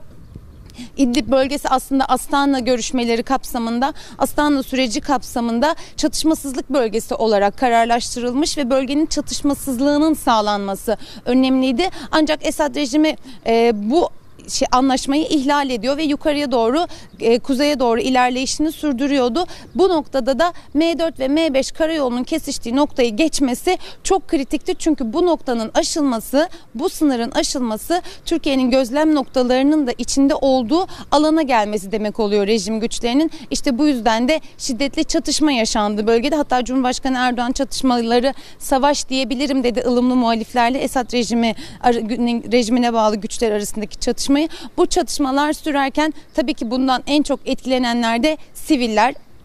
Zaten İdlib bölgesinde yaşayan siviller daha güneyde yaşanan çatışmalar nedeniyle yukarıya doğru çatışmasızlık bölgesi olduğu için İdlib'e göç etmişlerdi. Şimdi İdlib'de de risk altındalar. Bu çatışmalardan etkileniyorlar ee, ve burada aslında bir insanlık dramı yaşanıyor diyebiliriz siviller açısından. O siviller de yukarıya doğru kuzeye doğru biraz önceki haberde de bahsedildiği üzere gidecek tek bir yerleri var. Kuzey yani Türkiye sınırı. O yüzden de kuzeye doğru hareket ediyorlar. Bize doğru geliyorlar. Bu da 4 milyon insan demek. Sivil şu anda İdlib bölgesinde bulunan 4 milyon insanın Türkiye sınırına doğru hareketine sebep olacak bir çatışma. Esad rejiminin saldırısı e, bu hareketliliği hızlandıracak bir saldırı. İşte bu yüzden de sınır hattında da hazırlık hazırlıklar yapılıyor, sevkiyatlar yapılıyor. Ee, bahsetmiştik dün de bölgede aslında artık sivillerin yerleştirilebileceği çok az yer var. Özellikle Fırat Kalkanı ve Zeytin Dalı bölgelerinde artık sivilleri yerleştirilecek bir e, alan neredeyse kalmadı noktasına gelindi. Çadır kurulacak alan kalmadı. Bu yüzden de İdlib Türkiye sınırında güvenli bir hat üzerinde bir bölge üzerinde e, belirli kasabalarda çadır kentler kurulmaya başlanmıştı. Çok öncesinden beri o alanlar genişletiliyor ve gelecek olan siviller olursa çatışma devam ederse rejim ilerlerse e, o siviller de o bölgelere yerleştirilecekler. Bir yandan da AFAD e, bölgede sivillerin artık çadırlarda yaşam çok zor çünkü biriket evler yapmaya da başladı. Bunların bir kısmı tamamlandı. Bir kısmının yapımı hala sürüyor ve bütün bunlar çerçevesinde de olası bir çatışmanın yükselmesi durumunda gelecek göçlere karşı da tedbirler alınmaya çalışılıyor. E, Cumhurbaşkanı Erdoğan Şubat ayının sonlarını işaret etmişti. Daha önceki harekatlarda da biliyorsunuz ki bir gece ansızın gelebiliriz demişti ve e, be- belirlenen gösterilen tarihlerde de operasyonlar aşağı yukarı başlamıştı. E, İdlib bölgesi içinde devam ederse saldırı operasyon kaçınılmaz demişti ve Şubat ayının sonunu işaret etmişti. Ancak dünkü gelişmeler tarihi biraz daha ileriye aldı gibi görünüyor. Çünkü 5 Mart'ta kritik bir görüşme var. Aslında İdlib'in akıbeti, sivillerin akıbeti, oradaki bizim gözlem noktalarımızın durumu ve Esad rejiminin geriye çekilip çekilmeyeceği ile ilgili her şeyin belki de aşağı yukarı daha netleşeceği tarih 5 Mart. İşte 5 Mart'a kadar da bu belirsizlik içerisinde zaman zaman çatışmalarla beraber İdlib'de hareketlilik devam edecek gibi görünüyor. Özgür Aslan çok çok teşekkür ederiz. Orada e, sıcak bölgede e, takip ediyorsunuz. Ömür Dikme'ye, Ömür'e de selamlarımızı iletelim. Evet sıcak bir bölgede görev yapıyor arkadaşlarımız. İdlib, İdlib bölgesinde e, her an yeni gelişmeler yaşanabilir ama Özgür'ün de söylediği gibi Cumhurbaşkanı Erdoğan'ın ilan etmesi 5 Mart'ta 4 ülkenin Almanya'nın, Fransa'nın, Rusya'nın ve e, Türkiye'nin yan yana gelecek olması burada bir operasyon olacak mı olmayacak mı tartışmalarını biraz daha ötelemiş gibi değerlendirilebilir. En azından bu yorumlar yapılıyor ama önümüzdeki hafta e, belki de yepyeni gelişmelere de gebe olacaktır. Sıcak gelişmelere de gebe olacaktır. Bunun bilgisini de paylaşıp bölgenin bir diğer önemli konusuna geçiş yapalım. Doğu Akdeniz meselesi, buradaki enerji havzaları, bu enerji havzalarının e, dünyanın ta öbür köşelerinden gelen emperyalist ülkeleri tarafından paylaşılmaya çalışılması ama sınır ülkelerinden kaçırılmaya çalışılması aynı zamanda Doğu Akdeniz'de bizim haklarımız var ve bu haklarımızı kimseye yedirmeyeceğiz dedi Enerji Bakanı. Onlar bizim bu işi yapamayacağımıza inanıyorlar. Yaptırmamak için de ellerinden gelen her türlü engeli gösteriyorlar. Bölge dışı güçleri ve aktörleri devreye almak suretiyle bizim yolumuzu kesmeye çalışıyorlar. Öteden beri söylediğimiz bir şey var. Biz kararlıyız arkadaşlar. Kendi malımızı, hakkımızı kimseye yedirtmeyiz. Kimsenin de kimsenin de malında mülkünde de gözümüz yok. Fakat adada Rum yönetimi adeta adanın tek başına söz sahibi imiş gibi söylem ve eylemler içerisinde. Günün ve siyasetin önemli konularından bir tanesi Viyana'ya atanmış olan Büyükelçi, Büyükelçinin o hayat yolculuğu ve kendisine Ozan Ceyhun'a yönelik milliyetçi camianın çok ama çok sert tepkisi. Cumhur İttifakı'nda bir çatlak mı var dedirten tepkiler bunlar. Büyükelçi Ozan Ceyhun Hürriyet gazetesine konuştu, sosyal medyadan konuştu, Anadolu Ajansı'na konuştu. Kendini anlattı, kendini tarif etti. Çamurat izi kalsın siyaseti güdülüyor. Ben öyle bir insan değilim dedi kendisi. Viyana Büyükelçiliğine atanınca ülkücü katili suçlamalarına maruz kalan Ozan Ceyhun 1970'teki olayla ilgisinin olmadığını söyledi. Hem bu haberi okuyalım hem de geri gelelim biz Sözcü gazetesine. Sözcü gazetesinin manşetindeki haber hani büyükelçiler, büyükelçilerimiz hani bazı vatandaşlar hem Türkiye Cumhuriyeti vatandaşı büyükelçiliğini yapıyorlar hem de başka ülkenin vatandaşı. Yabancı elçiler hem Türkiye'nin hem de bir başka ülkenin vatandaşı olan 4 isim Cezayir, Malezya, Avusturya ve Çekya'da Türkiye Cumhuriyeti adına elçilik yapılıyor. Hem Türkiye Cumhuriyeti vatandaşı hem de işte başka ülkelerin vatandaşlarılar. Sözcü gazetesi Buna bir itiraz e, cümlesi kurmakta. Ozan Ceyhun'u Almanyalı, Maynur Özdemir Belçikalı, Merve Kavakçı Amerikalı, e, Egemen Bağış'ta Kuzey Kıbrıs Türk Cumhuriyeti'nden denilmekte. Yani hariciyenin ya da Türkiye Cumhuriyeti'nin büyükelçilerinin başka ülkenin de vatandaşı olmasına itiraz etmekte. Gelelim Ozan Ceyhun'un açıklamalarına. Kendisini hiç tanımadığım Sayın Mustafa Eroğlu'nun şehit edilmesi hadisesiyle bu konuda susuzluğum kanıtlanmış olmasına rağmen hala adımın zikredilmesini üzüntüyle, esefle bu kadar rahat ve pervasız bir şekilde masum bir insanın hakkının ihlal edilebilmesine de hayret ederek izlemekteyim. Türkiye'nin tartıştığı isim Türkiye'nin yeni Viyana Büyükelçisi Ozan Ceyhun. Fırtınanın ortasındaki Ceyhun ilk kez konuştu. Hakkındaki iddiaların hepsini yalanladı. Hiçbir zaman insana zarar vermek, hele ki canına kıymak gibi bir eylemin doğrudan ya da dolaylı olarak asla içinde bulunmadım. Ozan Ceyhun'un Viyana Büyükelçisi olarak atanması Cumhur İttifakı'nda çatlak yarattı. Çünkü Ceyhun 1977 yılında ülkücü Mustafa Erol'un hayatını kaybettiği öğrenci yurduna yapılan bombalı saldırının planlayıcısı olarak suçlanıyordu. MHP en çok da bu duruma dikkat çekti. İktidara yaramızı tedavi edin dedi. Ozan Ceyhun Alman vatandaşı, Ermeni yasa tasarısının mimarı, azılı bir komünist, davasını satan dönek, Türk ve Türkiye düşmanı, ülkücü katili. Allah aşkına adam mı bulamadınız Viyana'ya büyükelçi yapacak? Türkiye'de adam tükendi de bunlara mı sıra geldi? Sayın Cumhurbaşkanım Ozan Ceyhun denilen eli kanlı ülkücü katilini Viyana Büyükelçisi olarak görmek biz ülkücüleri derinden yaralamıştır. Sizin bu yarayı acilen tedavi etmenizi ülkücü ve Milliyetçi Hareket Partisi sevdalısı bir şahıs olarak bekliyorum. Ozan Ceyhun ülkücü katilidir. Masum bir insanın hiçbir kanıt olmaksızın sadece dedikodu ve söylenti üzerinden suçlu ilan edilmesi vicdanla, adaletle bağdaşmaz. Hakkında çıkan iddiaların söylenen sert sözlerin ardından Ozan Ceyhun sessizliğini önce sosyal medya üzerinden bozdu. Ardından kameraların karşısına geçti.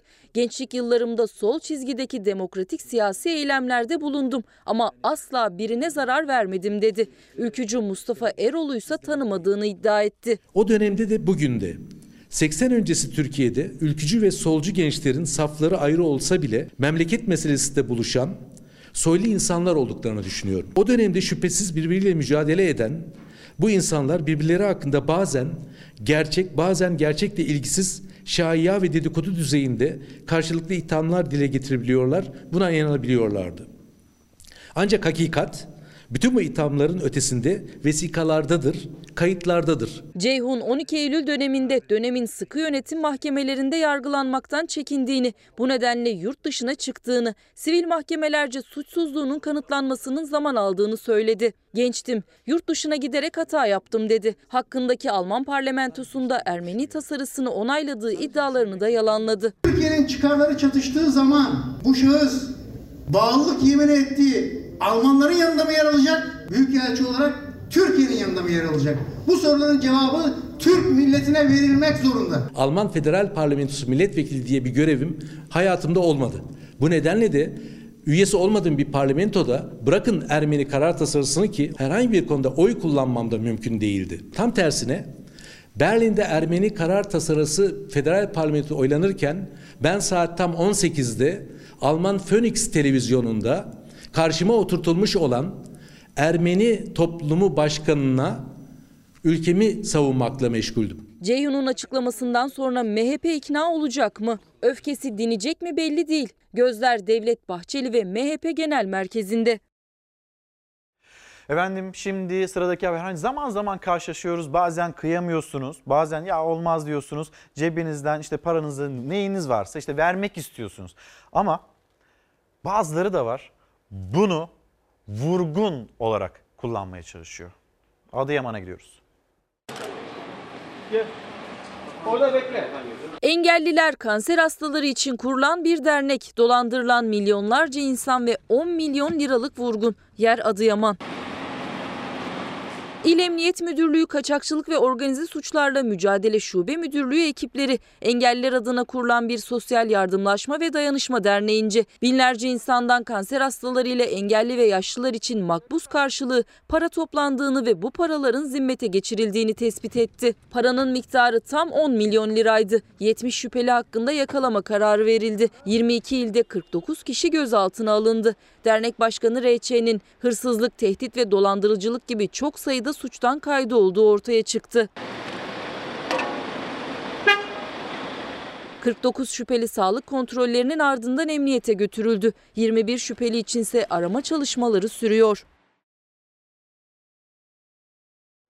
Hürriyet gazetesinde paylaşmamız ve üzerinde konuşmamız gereken bir haber daha var. Hemen onu paylaşalım. Sonra Adalet Bakanı Abdülhamit Gül bir avukatla ilgili ismini anmadı ama o avukatla ilgili ne söyledi Onu da ekranlarınıza taşıyalım. Ahlaksız avukatı bitirecek soruşturma. Meslekten çıkarılabilir. Ankara Barosu katledilen akademisyen Ceren Damar hakkında çok çirkin ifadeler kullanan sanık avukatı Vahit Bıçak'a soruşturma açtı. Bıçak meslekten çıkartılabilir. Barolar Birliği Başkanı Metin Feyzoğlu avukat bıçak için en ağır şekilde üstüne gidilmeli. Kurduğu cümle bu şekildeydi. Kadınlar kadınları çok öfkelendirdi. Kuşkusuz Ceren Damar bir akademisyenimiz, ailesi ve onun hatıraları herkesi çok ama çok üzdü. Adalet Bakanı Abdülhamit Gül o da derinden etkilenen bir savunma adına ağza alınmayacak laflar, sözler ailesine, yaşamını yitirmiş gencecik bir kadına, bir akademisyene söylenmeyecek laflar ama kurulabiliyor. Niye? Savunacak güya kendince. Abdülhamit Gül, Ceren Damar davasında vicdanların feryadını işten yargı kazanmak için her yolu mübah gören anlayışa itibar etmeyerek masum bir kadının hatırasını korumuş, insan onurunun kırılmasına da izin vermemiştir. Mahkemelerde savunmanın ahlaki ya da hukuki bir sınırı olmalı mıdır sorusu uzun süre hukuk dünyasını meşgul etmiş ama bu soruyla öyle anlıyoruz. Avukat çok fazla ilgilenmemiş. Her yol mübah. Ben kazanayım de, ben ismimi duyurayım de, ben paramı alayım de. Her yol mübah. Böyle bir anlayışla ilerlemiş belli ki. Nihayet modern hukuk savunmanın etik ve yasal sınırlarını belirleyen kurallar öngörmüştür. Çünkü insan onurunun dokunulmazlığı bütün hakların üzerindedir. Bu vesileyle Ceren Damar'a bir kez daha Allah'tan rahmet, yakınlarına ve sevenlerine başsağlığı diliyorum. Cenazesi başında sevgili eşinin dediği gibi iyi bir hukukçu, iyi bir mühendis, iyi bir doktor değil, önce iyi bir insan olmaya çalışın. Türkiye Cumhuriyeti Adalet Bakanı'nın vermiş olduğu mesajda bu şekildeydi. Canan Güllü bu e, davayı takip eden isimlerden bir tanesiydi. Kadın Dernekleri Federasyonu Başkanı inanamamıştı. Dün mesaj gönderdi. Bugün de e, paylaşıyor olayım. İnanamadık. Çok üzüldük. Herkes çok üzüldü. Ailesinin ne kadar üzüldüğünü anlatan kişilerden bir tanesiydi Canan Güllü. Ve burada bu avukatla ilgili bir adım atılmalı demişti. İşte o adımda atılıyor. Ankara Barosu devreye girdi. Sözcü gazetesi devam edelim. Üçüncü detay hani Konya'da hatırladık, Van'da hatırladık. İstanbullu zaten aklından çıkartamıyor. Ama bir yandan da şu anda çok konuşmuyoruz ama gündem hafiflediğinde yine konuşmaya başlayacağız. Hem de karşılıklı reste cümlelerle konuşmaya başlayacağız. Ama bizim halletmemiz gereken meselenin çok başka olduğunu birazdan bir haberde göreceksiniz. Kanala ayrılan bütçeyle İstanbul kurtulur. İktidar ısrar ediyor, uzmanlar ise uyarıyor. İstanbul Büyükşehir İmar Daire Başkanı Gürkan Akgün İstanbul'da 99 depremi öncesinde yapılan binaların risk taşıdığını belirtti ve ekledi. Kanal İstanbul'un maliyeti 100 milyar lira. Bu kadarla biterse iyi de deniliyor. İstanbul bu bütçeyle olması beklenen büyük depremi yıkılmadan atlatır. Ama biz Kanal İstanbul yapacağız diyoruz ve vatandaşımızı riskli binalarda oturt, oturtmayacağız derken bir gidelim Bakırköy'e. Bakırköy'de insanlar riskli binalarda oturuyor mu oturmuyor mu? Oo. Nereyi tutarsan ve içindeki demirlerin ne kadar korozyona uğradığını görüyorsun. Ölmek istemiyoruz. Bir kat. İstanbul'un deprem riski altındaki ilçelerinden Bakırköy. Binalar eski. Müteahhitlerin daire başına istediği ortalama 300 bin lirayı ödeyemeyen bina sakinleri dönüşüm için umudunu birer kat imar artışına bağlamıştı. Ancak aynı ilçede sahile dikilen gökdelenlere rağmen İstanbul Büyükşehir Belediyesi'nden geçmedi kat artışı izni. İlçe sakinleri imza kampanyası başlattı. Deprem olunca yıkılıp binaların altında kalmayı, ölmeyi bekliyoruz. Buna hiç kimsenin vicdanı razı olamaz olamaz. Oh. Direkt demirler gözüküyor. Bakırköy'de 6 katlı bir binanın bodrum katındayız. İşte bu da binayı taşıyan ana kolonlardan biri ama tuttuğumuz betonlar dökülüyor, elimizde kalıyor. Pırıl pırıl bir kapıcı dairesiydi ama yıllar içinde bina eskidikçe, ekonomik ömrünü tamamladıkça değil kapıcı dairesi biz kat maliklerinin bile artık oturma şansı ne kadar? İstanbul Bakırköy'deki 50 yıllık binada dökülen her betonun altından deniz kumu çıkıyor. Şuradaki deniz kabuğu çok net görebilirsiniz. Pırıl pırıl duruyor. Bina değil ama deniz kabuğu iyi korunmuş. İstiridye kabukları, şeytan minareleri, Burası da binanın taşıyıcı kolonlarından birisi. Buraya hiçbir müdahale yapılmaması gerekiyor ama gördüğünüz gibi bir boru geçirmek için bu kolon delinmiş. Kalorifer kazanı olduğu için ona kurulan bir tesisat sebebiyle böyle bir şey yapılmış. Kartaltepe Mahallesi Bakırköy Belediyesi'nin dönüşüm için başvurduğu 7 mahalleden biri. Metiner Apartmanı da aslında ilçedeki bütün binaların bir özeti. Sadece kolonlar değil tavandaki betonlar da tamamen dökülmüş. İşte demirler paslanmış, oksitlenmiş bir şekilde dışarı çıkmış. Burada da ayrıca betonlar yine dökülüyor. Yenileme yapamıyoruz çünkü e, bizim bunu karşılayacak ekonomik gelirimiz yok. Eşim hele çok korkuyor. Yaklaşık 10 gün sonra taşınacağız. Ama e, kiralar çok pahalı. Bütün aile çalışıp imkanlarını zorlayabilen taşınıyor. Ancak ilçede emekli sayısı da çok. Ne kentsel dönüşümü ne de kiraya çıkmayı karşılayabilecek durumdalar. İstanbul Büyükşehir Belediyesi'nin AK Partili ve MHP'li üyelerinin reddettiği imar artışından sonra dönüşümün kolaylaşması için 4 günde 5 bin imza toplandı bile. İnşallah nüfusumuz olan 150 bin imzaya ulaşmayı arzu ediyoruz. Aslı Hanım günaydınlar. Okullarımıza acilen ahlak dersi konulması gerekiyor diyor. Ceren Damar e, davasını hatırlatıyor ve Ceren Damar davasında e, o avukatın tavrını, halini hatırlatıp derhal bizim bir e, ahlak dersine ihtiyacımız var demekte. E, bir izleyicimiz Kenan Taşkıran Van'da 5.9 şiddetinde bir deprem oldu. Depremin merkez üssü Van değil İran ama Van'da da çok şiddetli bir şekilde hissedildi ve sınır köylerinde yıkımların olduğu, yıkılmaların olduğu söylentileri var. Bu bilgi doğru mu diye evet Van valisi Mehmet Emin Bilmez'le az önce telefon görüşmesi gerçekleştirdik. Kendisi çok şükür şu anda bize ulaşan can ve mal kaybı yok ama Başkale'nin bazı köylerinde e, yıkılan yapılar olduğunu söylüyor. Bunlar daha çok hani hayvan barınağı ya da ahırlar şeklinde diye tarif etti. Can kaybının olmadığını e, söyledi Sayın Vali bir kez daha geçmiş olsun diyelim. Ve yine hem Konya'ya hem Van'a depremi hisseden herkese geçmiş olsun diyelim. İşte az önceki haberi gördünüz. Burası Bakırköy'dü. Avcılar'da benzer bir durumla karşı karşıya kalıyoruz. E, sürekli gidiyoruz o evler, o evlerin artık kolonlarının binayı taşımadığını görüyoruz. Kaç yıllık binalar? 30 yıllık binalar, 35 yıllık binalar. Belki daha yeni olanları da vardır. 20 yıllık olanları da vardır. Ama binaların nasıl yapıldığı işte hepimize nasıl bir tedbir almamız gerektiğini öğretiyor. Denilir yani e, deprem öldürmez, bina öldürür diye. Hayır. Deprem öldürmez, insan öldürür. Çünkü o binayı yapan da insan. O binayı sağlıklı yapmadığı için insanlara mezar eden de bir başka insan. Bunun cezaları üzerinde de konuşmamız gerekiyor. Türkiye Gazetesi manşeti parayı fabrikaya gömdük. 20 yılda ülke fabrikalarla donatıldı. 140 olan organize sanayi bölgesi 334'e çıktı. Dışa bağımlılık azaldı manşetini atmış Türkiye gazetesi ama vatandaşın da bunu hissediyor olması lazım. En azından Hani herkes 140'a ulaşan organize sanayi bölgesinde çalışacak diye bir kaydı yok elbette. Ama e, bahsedilen illerde işsizlik rakamlarının aşağı çekilmiş olması bize bir gösterge olarak özür dilerim ortaya çıkacaktır. Bakıyoruz tablo tam öyle mi? Hani sürekli şunu söylüyor muhalefet. Bütün parayı yola gömdünüz. Hayır bakın fabrikalar da yaptık. işsizliği de azalttık deme noktasına gelen bir manşet gibi olmuş açıkçası. Türkiye gazetesi o zaman şimdi dün bugün yarın başlığı altında konuşuyoruz. İşsizlik başlığında açtıysak Hüseyin de beni uyarıyor.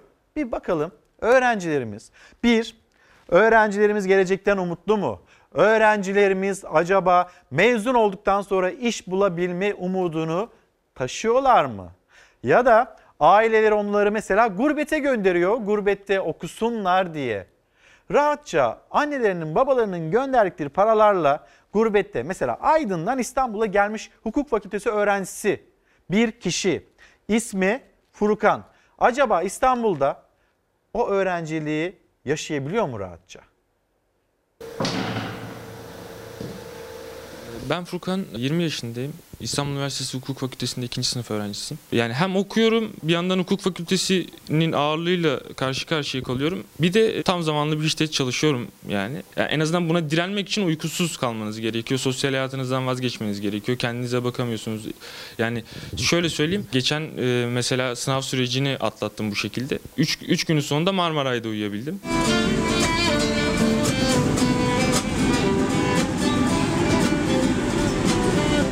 Rayda, metroda, metrobüste, çantası kucağında oradan oraya koşturan bir genç. Furkan Altındiş hayalini gerçekleştirdi. İstanbul Üniversitesi Hukuk Fakültesine girdi. Aydın'dan, baba ocağından çıktı, mega kentte geçim gerçeğiyle yüzleşti. Okumak için çalışmak zorunda kalan on binlerce üniversiteliden biri. 3 öğrenci olarak kalıyoruz. Ee, Kiranız ne kadar? 2100 TL. 700-700 paylaşıyoruz. Evet. Faturaları ortak paylaşıyoruz. Ne kadar geliyor aylık fatura? Yani kış aylarında 400-500 TL arası doğalgaz faturası geliyor. Stabil olarak da 100 lira elektrik faturası geliyor. Aslında öğrencilerin alım gücünü çok düşüren zamlarla karşı karşıya kalıyoruz. Yani bu zamlar tabii ki de küçük görünse de öğrenci için oradaki kuruşlar bile değerli olabiliyor bu konuda. Yemekhane ücretleriyle ilgili arkadaşlarıyla birlikte bu meydanda verdikleri mücadeleyi kazandı Furkan Altındiş. Ama okul dışındaki gıda harcaması, barınması, ulaşımı, sosyal hayatı yani giderleri ve mücadelesi bitmiyor bir öğrencinin. Poğaça ve e, tavuk döner yemekten öğrenciler gına gelmiş durumda.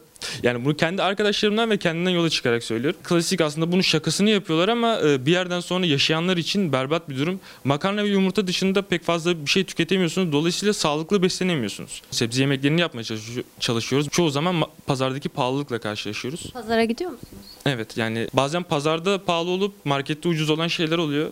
Bu sefer marketten almak durumunda kalıyoruz. Babası emekli, annesi ev hanımı, okuyan bir kardeşi daha var. Ailesine yük olmak istemediği için İstanbul'a geldiğinden beri çeşitli işlere girdi. Marangoza çırak da oldu, garson da. Şimdi tam zamanlı çalışıyor. Okuldan çıkıyor, işe gidiyor. Bir hukuk öğrencisinin, ikinci sınıf bir hukuk öğrencisinin yıllık kitap masrafı 2000 TL'ye kadar çıktı. Hatta ben KYK bursu alıyorum ve bu KYK bursuyla e, 4 ayın sonunda ikinci sınıf kitaplarımın tamamını alabiliyorum. Yani birinci dönem bitiyor ve ancak birinci dönemin sonunda kitaplarımı almış oluyorum. 550 TL ve ben 3 öğün e, tavuk döner yesem dahi bu burs karşılamıyor bir aylık masrafımı. Çalışan öğrencilerin kurduğu öğrenci sendikası da şartların iyileştirilmesi için görevde. Çünkü 2018 verilerine göre Türkiye'de 408 bin üniversite öğrencisi okulu bıraktı. En büyük nedenlerden biri eğitim masrafları. Derslerden çok masrafların zorladığı o gençlerden Furkan da güç almak için umutlarını duvarına astı. Gurbette öğrenci olmak zor. İşte Furkan bu şekilde anlatıyor Aydın'dan İstanbul'a gelişini, İstanbul'da hani nasıl geçinmeye çalıştığını, nasıl öğrencilik e, yaşamaya çalıştığını anlatıyor. Hepimiz gibi işte o da gurbette okumuş. Ben de Çanakkale'den çıktım, Ankara'da okudum. E, kolay değil öğrenciler için gurbette olmak. Hem aileden, anne babadan uzaksın, hem gurbettesin, yalnızsın, ayakta durmak zorunda e, kalıyorsun. Ama güçlendirdiği noktalar da var. Öğretiyor, hayatı öğretiyor, mücadeleyi de öğretiyor. Bu haberin sonunda Naz Yere Basmaz'ın e, yaptığı haberin sonunda her hal ileridedir yaşanacak günlerin en güzeli Nazım Hikmet e, Ran'dan bir alıntı ve bu şekilde bitiyor. İnşallah öyledir. Herkesin umudu, beklentisi böyle olması e, yönünde. Ama siyasetin, siyasetçinin cümlelerine baktığımızda biz herkese iş bulmak zorunda değiliz. Ya da yaşanılan işsizliğe çok fazla bulaşmadan, o işsizlikten bahsetmeden her şeyi muhteşem, harika şekilde tarif edilen e, haliyle ekonomi gençlere çok fazla da ümit vermiyor, veremiyor ne yazık ki. Bir yandan eğitim sistemimizi sorguluyoruz. Bir yandan gençlerimizin daha lise çağında hatta ortaokul çağında ülkelerinden ayrılmayı, neden ayrılmayı düşündüklerini bunları konuşuyor, tartışıyoruz. Birazdan o haberleri de ekranlara getirdiğimizde değerlendirelim isterim. Şimdi Furkan'ı gördünüz. Aydın'dan İstanbul'a gelmiş. İstanbul'da ayakta durmaya çalışma mücadelesi. Bir de Burak'la Mert var. Onlar bir sosyal deney yaptılar. Zaman zaman ekranlarınızda taşıyoruz. Biz nefis insanlarız dedirten sosyal deneyler. Yine gurbette olan bir genç. Kalpsiz bir şekilde yaklaşan senaryo icabı, kendisine kalpsiz bir şekilde yaklaşan ev sahibi, bunu duyan vatandaşlar ve o öğrenciye sahip çıkışları. Ya abi ailemle de konuştum. Onlarda da şu an yok. Ben ne yapacağım şimdi? Beni ilgilendiren bir şey yok kardeşim. Bu üç oraya eksik veriyorsun para. Abi söz bir sonraki ay ben Beni ilgilendirmiyor. Hiç Faz- ilgilendirmiyor. fazlasını vereceğim abi. Şimdi burada 50 Bu TL eksik. Evet 50 TL eksik abi Beni ama ben ilgilendiren bir şey yok kardeşim. Anahtarımı verir misin? Evin anahtarını alayım. Dışarıda mı yatıyorsun? Nerede yatıyorsan yat kardeşim. Eşyalarını dışarı atıyorum gel. Eşyalarını. abi ben ne yapacağım bu zaman? Beni ilgilendirmiyor kardeşim. Anahtarımı ver. Al abi. Hadi kardeşim. Ne yapıyorsan yap başına çaresine bak.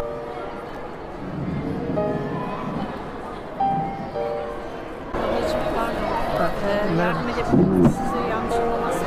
Yok abla ya şey kirayı eksik yatırdım da Farkındayım biraz ev- önce de ben biz de arkadaşla falan bir şey yaptık. öğrenciyim ben de abla. Kirayı hep 3 aydır 50 TL eksik yatırıyorum. Birazcık ev sahibim de sinirlendi bu duruma. 50 TL eksik olduğu için beni evden atıyor. Biz verelim. Ee, Abla sakıncası size zahmet vermek istemem ya. Yani biz incinmez e, diye şey. Ya vallahi abla- Biraz önce dinledik sizi.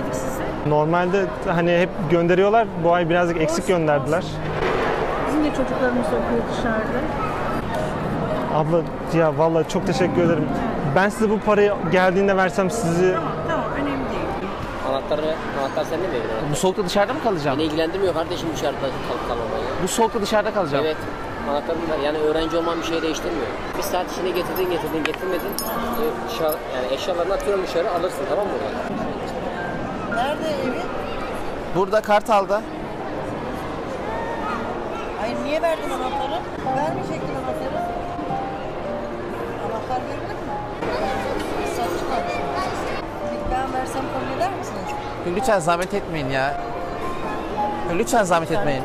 Lütfen gerçekten. Hayır hayır. Ya da anahtarımı veriyorsun evden çıkıyorsun. Ben şimdi görmek Abi ben ne yapacağım bu?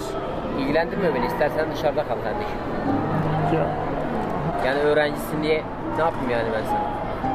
Öğrenci olduğun hiçbir şey Abi- değiştirmiyor kardeşim. Hayır kardeşim. Ben İki ne saat- yapacağım abi ama dışarıda? Bir saat içinde getirdin getirdin getirmedin eşyalarını dışarı atıyorum.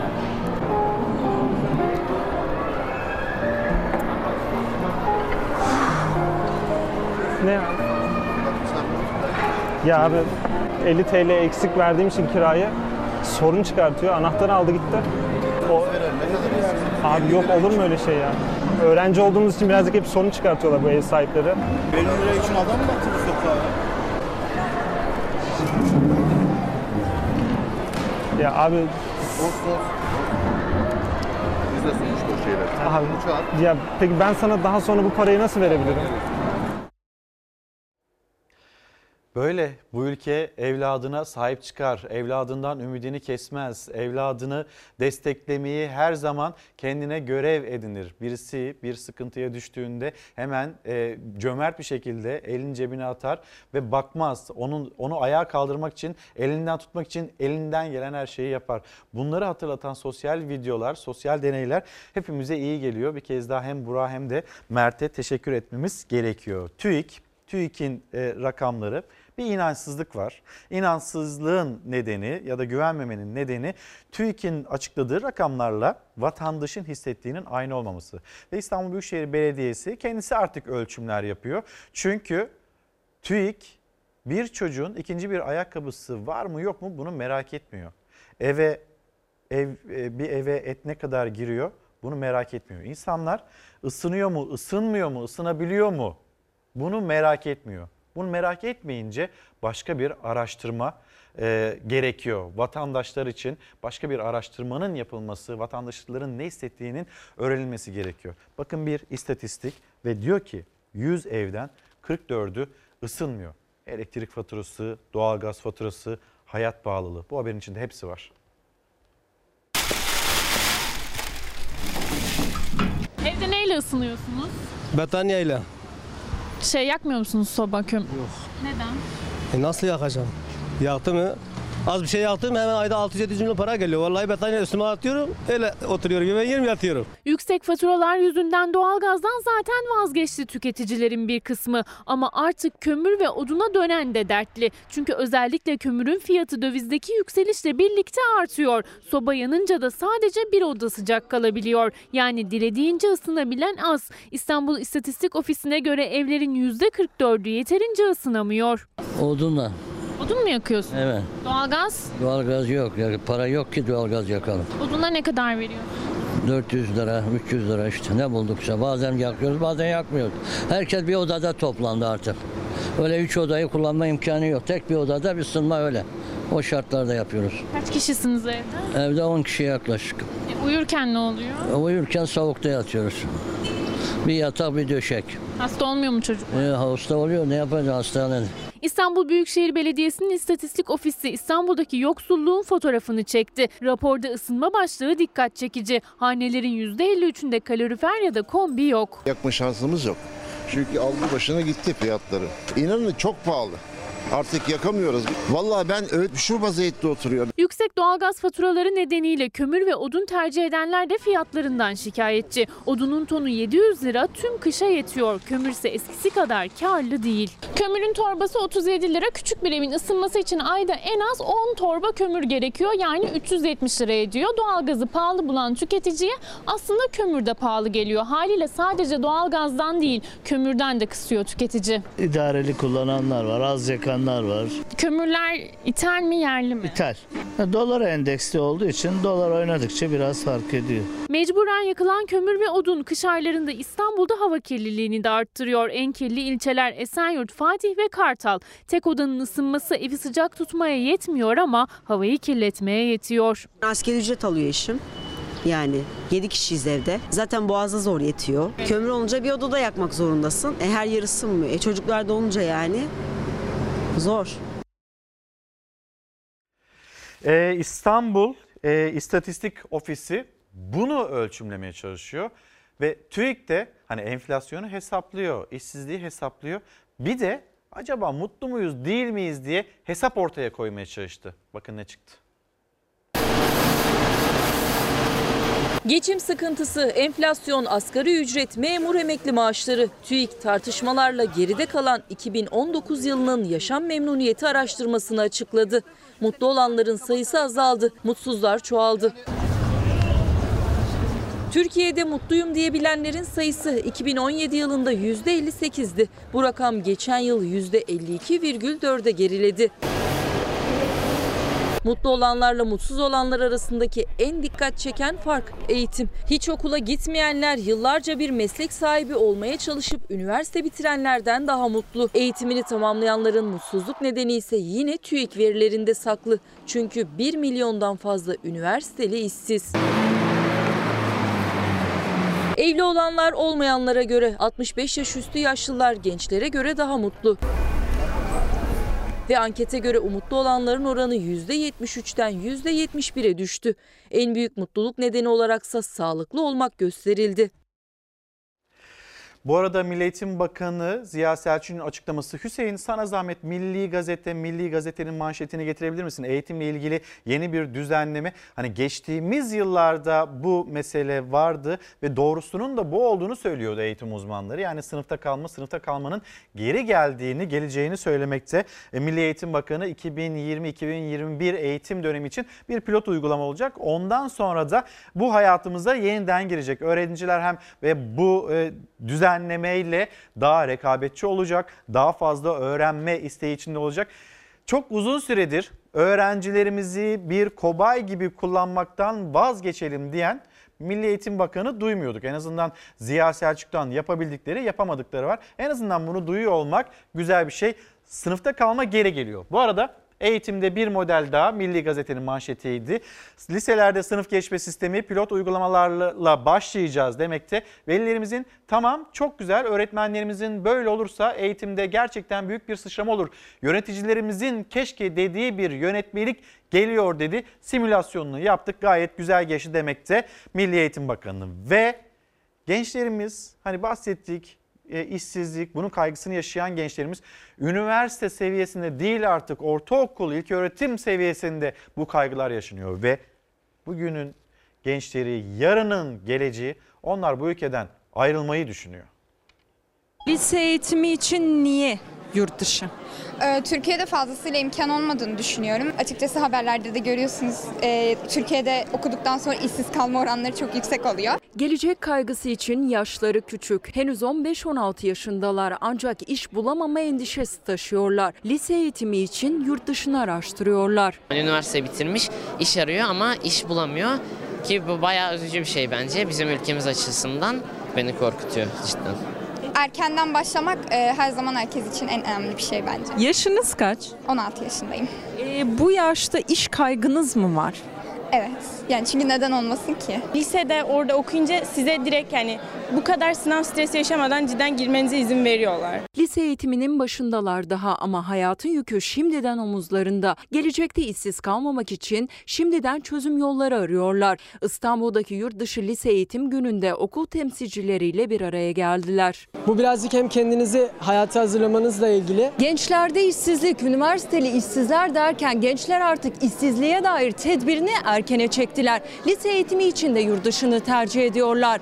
Elbette ki bunun bir de maliyeti var. Buradaki özel okulların fiyatı genellikle 50 bin civarında değişiyor. Kanada'yı ele aldığımızda yaklaşık 10 bin Kanada doları, 12 bin Kanada dolarına Etraflarında olup bitenin farkındalar. Büyüklerinin yaşadıkları sıkıntılarında gençlerde %24,5'e ulaşan işsizliği de 500 bin aşan diplomalı işsiz sayısını da yakından takip ediyorlar. Düzenlenen eğitim fuarında yurt dışındaki liselerin temsilcilerine merak ettiklerini sordular. Lisenin kalan yıllarını ya da üniversiteyi farklı bir ülkede okumak için bilgi aldılar. Lise eğitimi için niye yurt dışı?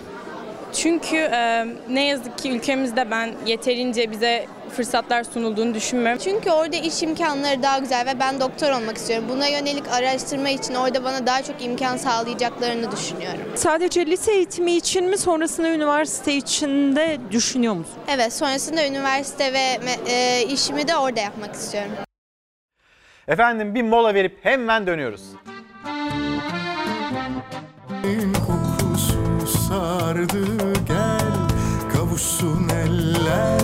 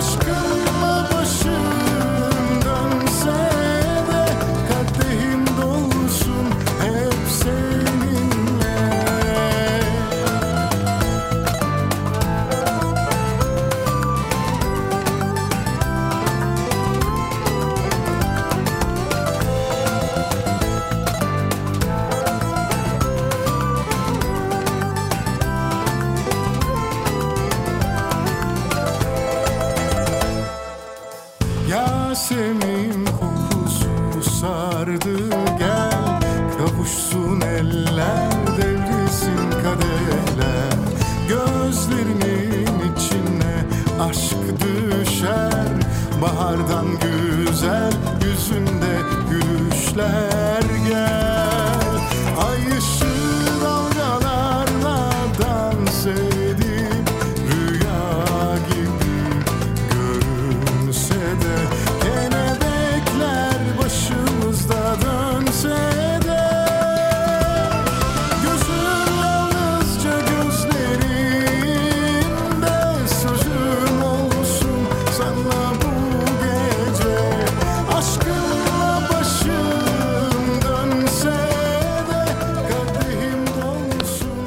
kumpanyası Göksel'in Seyhan'dan geldi Yasemin kokusu. Günaydınlar herkese. Dileğimiz her zamanki gibi güzel, çok güzel bir gün olması. Bakalım bir dışarıya. Fox TV'nin penceresinden. İstanbul'da hava sıcaklığı bugün en yüksek 8 derece olacak denilmekte. Dışarısı evet güneşli, Biraz bulutlu ama hayli de soğuk olduğunu söyleyelim. Şöyle gittik bir balkona çıktık. Balkonda güzelce serin bir havada kendimize geldik. Şimdi işte yeniden karşınızdayız. Güz kumpanyasıyla sizlere günaydın dedik. Memleket havasıyla devam ediyoruz. Karla kaplı dağları, yolları aşamayan, köylerinden bile çıkma şansları olmayan hastalar için havalandı askeri helikopter. Üçü kadın, ikisi erkek, beş kişi kent merkezindeki hastaneye ulaştırıldı. Çığ düşmesi nedeniyle Van merkezden ulaşım sağlanamıyor Bahçesaray ilçesine. Ne hastalar ne de sağlık ekipleri aşabiliyor acil bir durumda beyaz örtüyü. Bu durumda sağlık ekiplerinden yardım isteyen 5 kişiye ulaşmanın tek yolu vardı. Devreye Jandarma Genel Komutanlığı girdi. Sağlık ekipleriyle havalanan helikopter hastaları mahsur kaldıkları yerden alıp tekrar havalandı. Helikopterde ilk müdahaleleri yapılan hastalar Bahçesaray Devlet Hastanesi'ne kaldırıldı.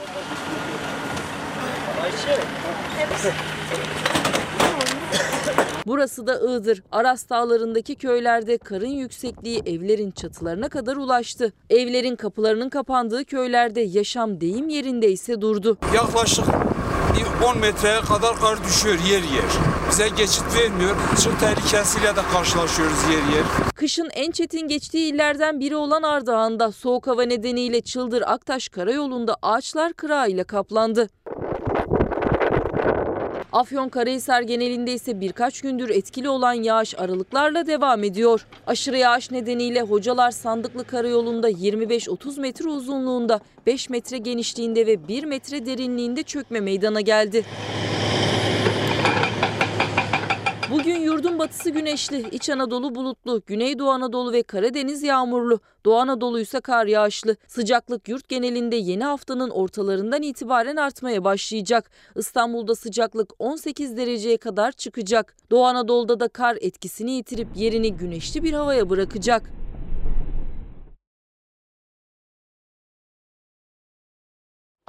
Efendim şimdi ajanslardan görüntüler de gelmekte. Bilgisini bir kez daha söyleyelim. İran'ın Hoy kentinde 5.9 şiddetinde bir deprem meydana geldi. Yerin 8 kilometre derinliğinde ve bu deprem Van'da da hissedildi. Az önce söylemiştim Mehmet Emin Bilmez Van valisiyle görüştüğümüzü konuştuğumuzu Başkale, Başkale'ye bazı e, bağlı bazı köylerde Kaşkol'da, Güvendik'te, Özpınar'da ve gelenlerde bazı yapıların yıkıldığının bilgisini paylaşmıştı.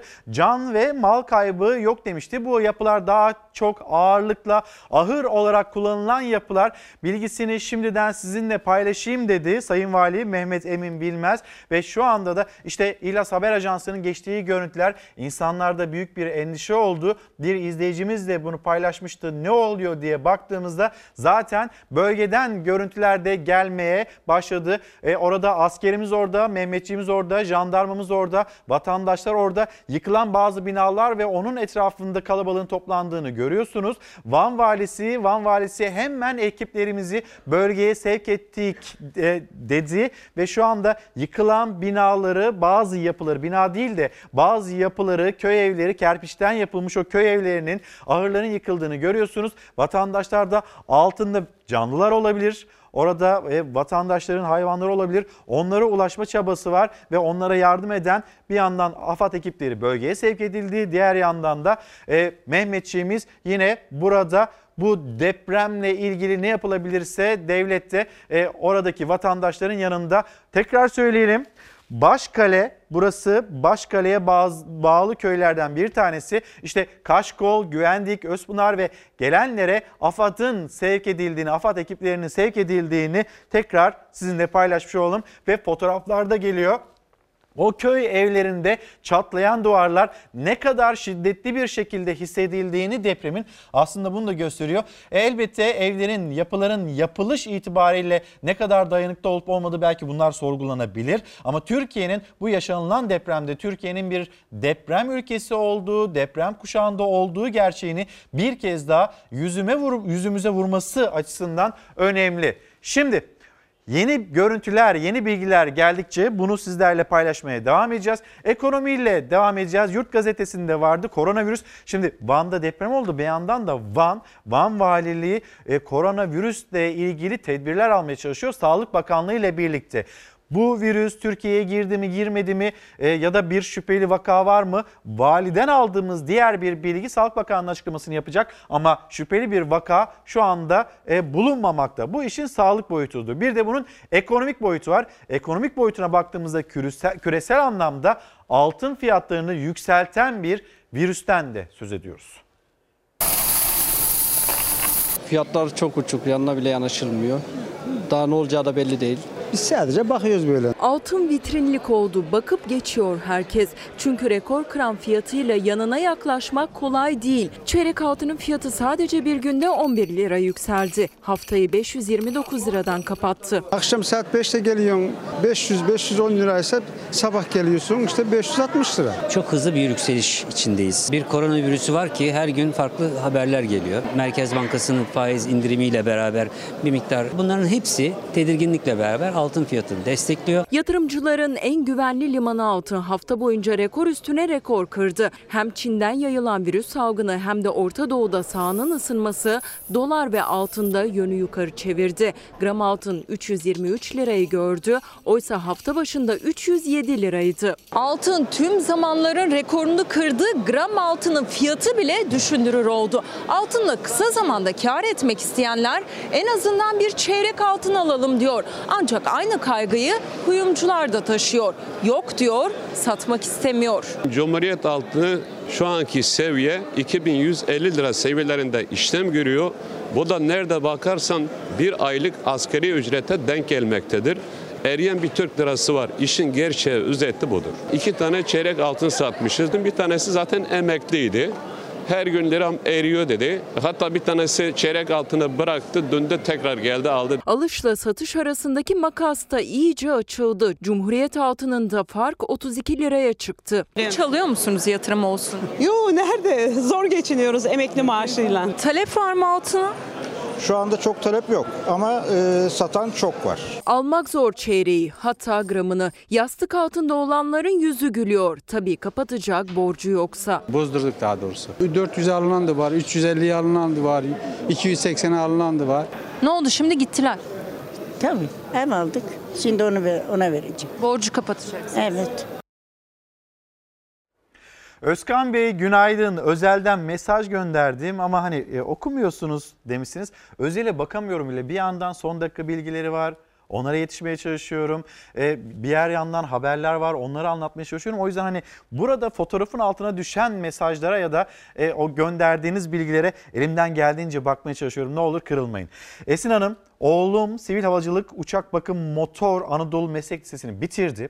Sınavsız geçişi kaldırdılar. İş imkanı da sıkıntılı. Meslek Lisesi sözlerine inandık, gönderdik. Hani diyor ya iş dünyası bizim ara elemana ihtiyacımız var. Meslek Lisesi mezunlarına ihtiyacımız var. Bu mesajları verirken biz onlara inandık, çocuğumuzu gönderdik. Şimdi çocuğumuzun e, işsiz kalmasından büyük bir endişe duyuyoruz. Buna bir çare bulsunlar diyor. Esin Hanım'ın gönderdiği mesaj böyle.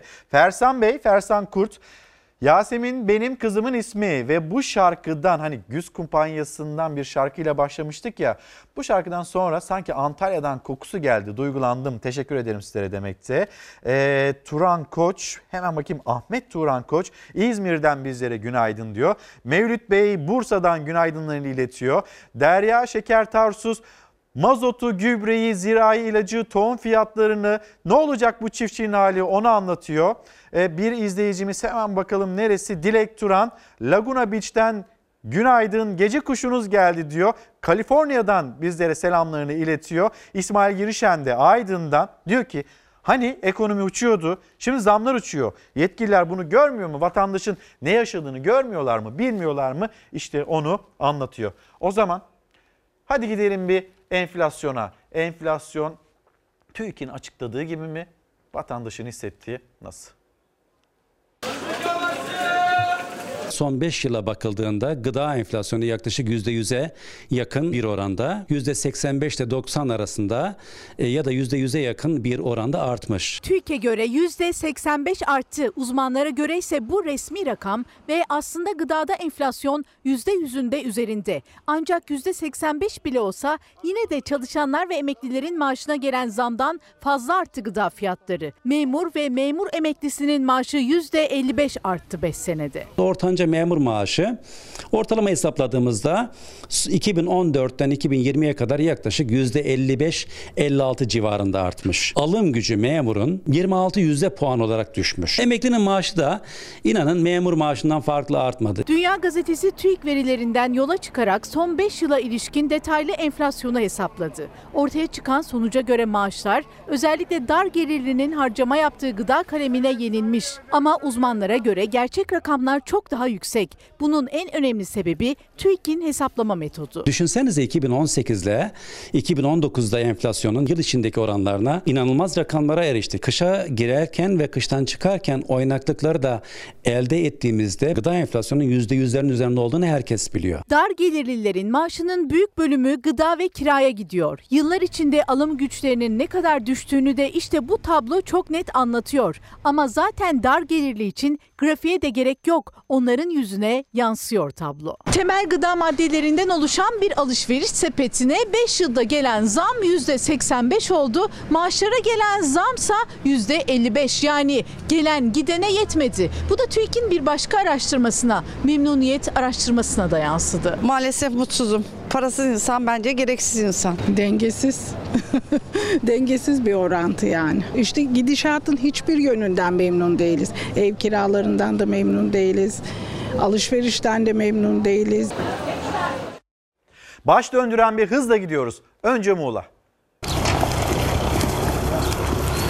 tohumun kadim bir şey olduğunu ve tohuma sadakatin geçmişe ve geleceğe sadakat olduğunu düşünüyoruz. Toprağımızın özlediği atalardan kalma tohumlar Muğla'dan bütün ülkeye yayılıyor. Tıbbi aromatik bitkiler ve yerel tohum merkezinden Türkiye'nin 80 iline üstelik ücretsiz olarak. Şu ana kadar 3 milyon 525 bin tohum dağıtılmış. 4 yıl önce açılan tıbbi aromatik bitkiler ve yerel tohum merkezinde yöreye özgü 665 tohum var. Genetik mirasın garanti altına alınmasının amaçlandığı laboratuvarda yapılan çalışmalarla sadece yerel tohumlar değil, narenciye, armut, incir gibi yerel meyve grupları ve bölgede endemik olarak yetişen doğal bitkiler de koruma altına alınmış oluyor. Yerel tohumu alıp üretmekle ilgili bir inisiyatif gösteriyorsa o zaman gelecekle ilgili daha az endişe etmemiz gerekiyor. 2020'nin daha ikinci ayında inanılmaz bir taleple karşılaştıklarını belirten Büyükşehir Belediye Başkanı Osman Gür'ün verilen tohumların takibinin de yapıldığını söyledi. Üretmiş oldukları ürünün e, gerçekten ari olarak, saf olarak üretildi mi yoksa başka tozlanmalarla e, genetiği bozuldu mu onu da kontrol etmek için düzeneğimizi yaptık. Bir kese içinde 80 ile gönderilen tohumları alanların ürünlerinden bekliyor artık Muğla ki daha çok çiftçiye ulaşabilsinler. Kendi topraklarında kendi tohumunu üreterek üreten bir toplum haline geleceğiz. Burak Karavit harika bir sergi. Benim kolajlarımda e, yüzlerce fotoğrafı bir araya getiriyorum. Yüzlerce fotoğraf tek bir karede harmanlanıyor. Tabloda bir hikaye oluşuyor. Sanki tek bir deklanşörmüş gibi.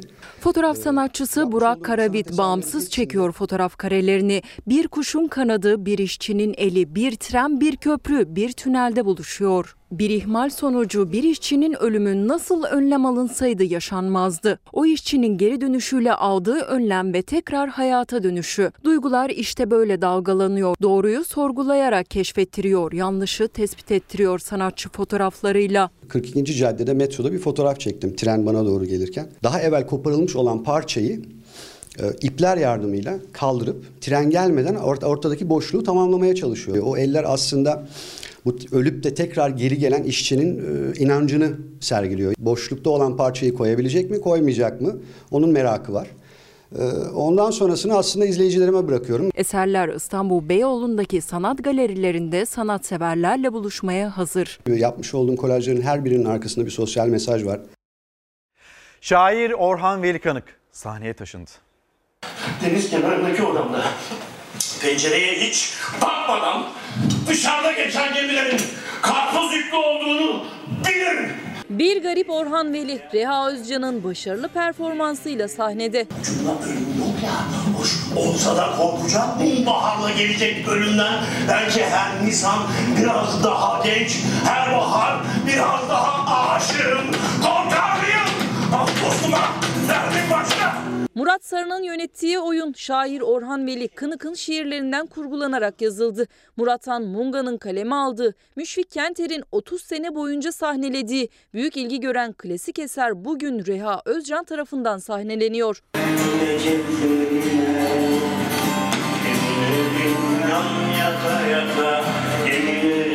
Kurşun kalemiyle. 14 Şubat'tan bu yana sahnelenen oyun seyircisiyle buluşmaya devam ediyor. Ve Fox Spor Müdürü Elvan Arat şu anda stüdyomuzda. Dün derbi vardı, bugün bir derbi Evet. var. Elvan abi günaydın. Günaydın, merhaba. Harika bir saç. Teşekkür Harika ederim. bir tıraş. Enes'e teşekkür Muhteşem ederim buradan olmuş. kuaförüme. Harika vallahi. Sağ ol. Şimdi Fanatik gazetesi var. Evet. Bir yandan işte seçtiğimiz haberler var. Bir dünle başlayalım. Ee, Beşiktaş 2, Charlotte 2, Evet. Trabzonspor Beşiktaş karşı karşıya geldi. İnanılmaz bir maç. Nefes kesen bir karşılaşma. 2-1 son anda Evet. Trabzon beraberliği yakaladı. 90 artı 4'te 2-2 bitti. Bir maç sonuna gidelim sonra maçı bize anlat. Tabii ki.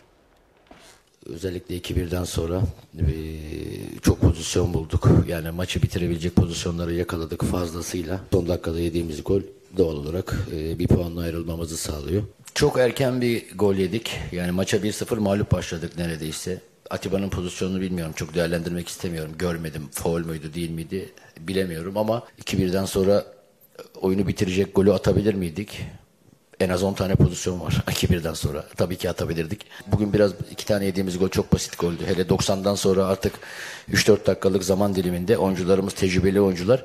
Son kalan 4 dakikayı oyuncularımızın eritmesi gerekiyordu. Maalesef bunu beceremedik. Özellikle e, topu biz kazandıktan sonra topu ileriye taşımakla alakalı e, problemler yaşadık. Yaptığımız değişikliklerle beraber biraz daha oyuna ortak olduğumuzu düşünüyorum. Pozisyonu da verdik ama e, son dakikaya kadar maçı bırakmadan e, attığımız golle bir puanı kurtardık. Bizim bir hayalimiz var diye bu hayal neticesinde devam ediyoruz. Sonuna kadar bu yarışın içerisinde bunu sürdüreceğiz. Teknik adamların açıklamaları böyleydi. Beşiktaş 5. dakikada golü yedi ama inanılmaz bir performans. Bu sezonun en iyi karşılaşmalarından bir tanesi ve üzülen taraf oldu, Oldu. denilmekte Evet. yorumcular tarafından. Ne dersin? Şimdi şampiyonluğun en güçlü adayı Trabzonspor diyebiliriz. Oynadığı Evet. futbol, aldığı puanlarla e, ligin zirvesindeki yerini koruyor zaten. Ama Kuzey'in kralı diye e, Trabzonspor taraftarlarca adledilen Charlotte attığı iki golle ve son dakikada attığı golle e, bir puanı Trabzonspor cephesine yazdıran taraf oldu. Beşiktaş Sergen Yalçın'ın Belki gelmesiyle şampiyonluğu getirecek.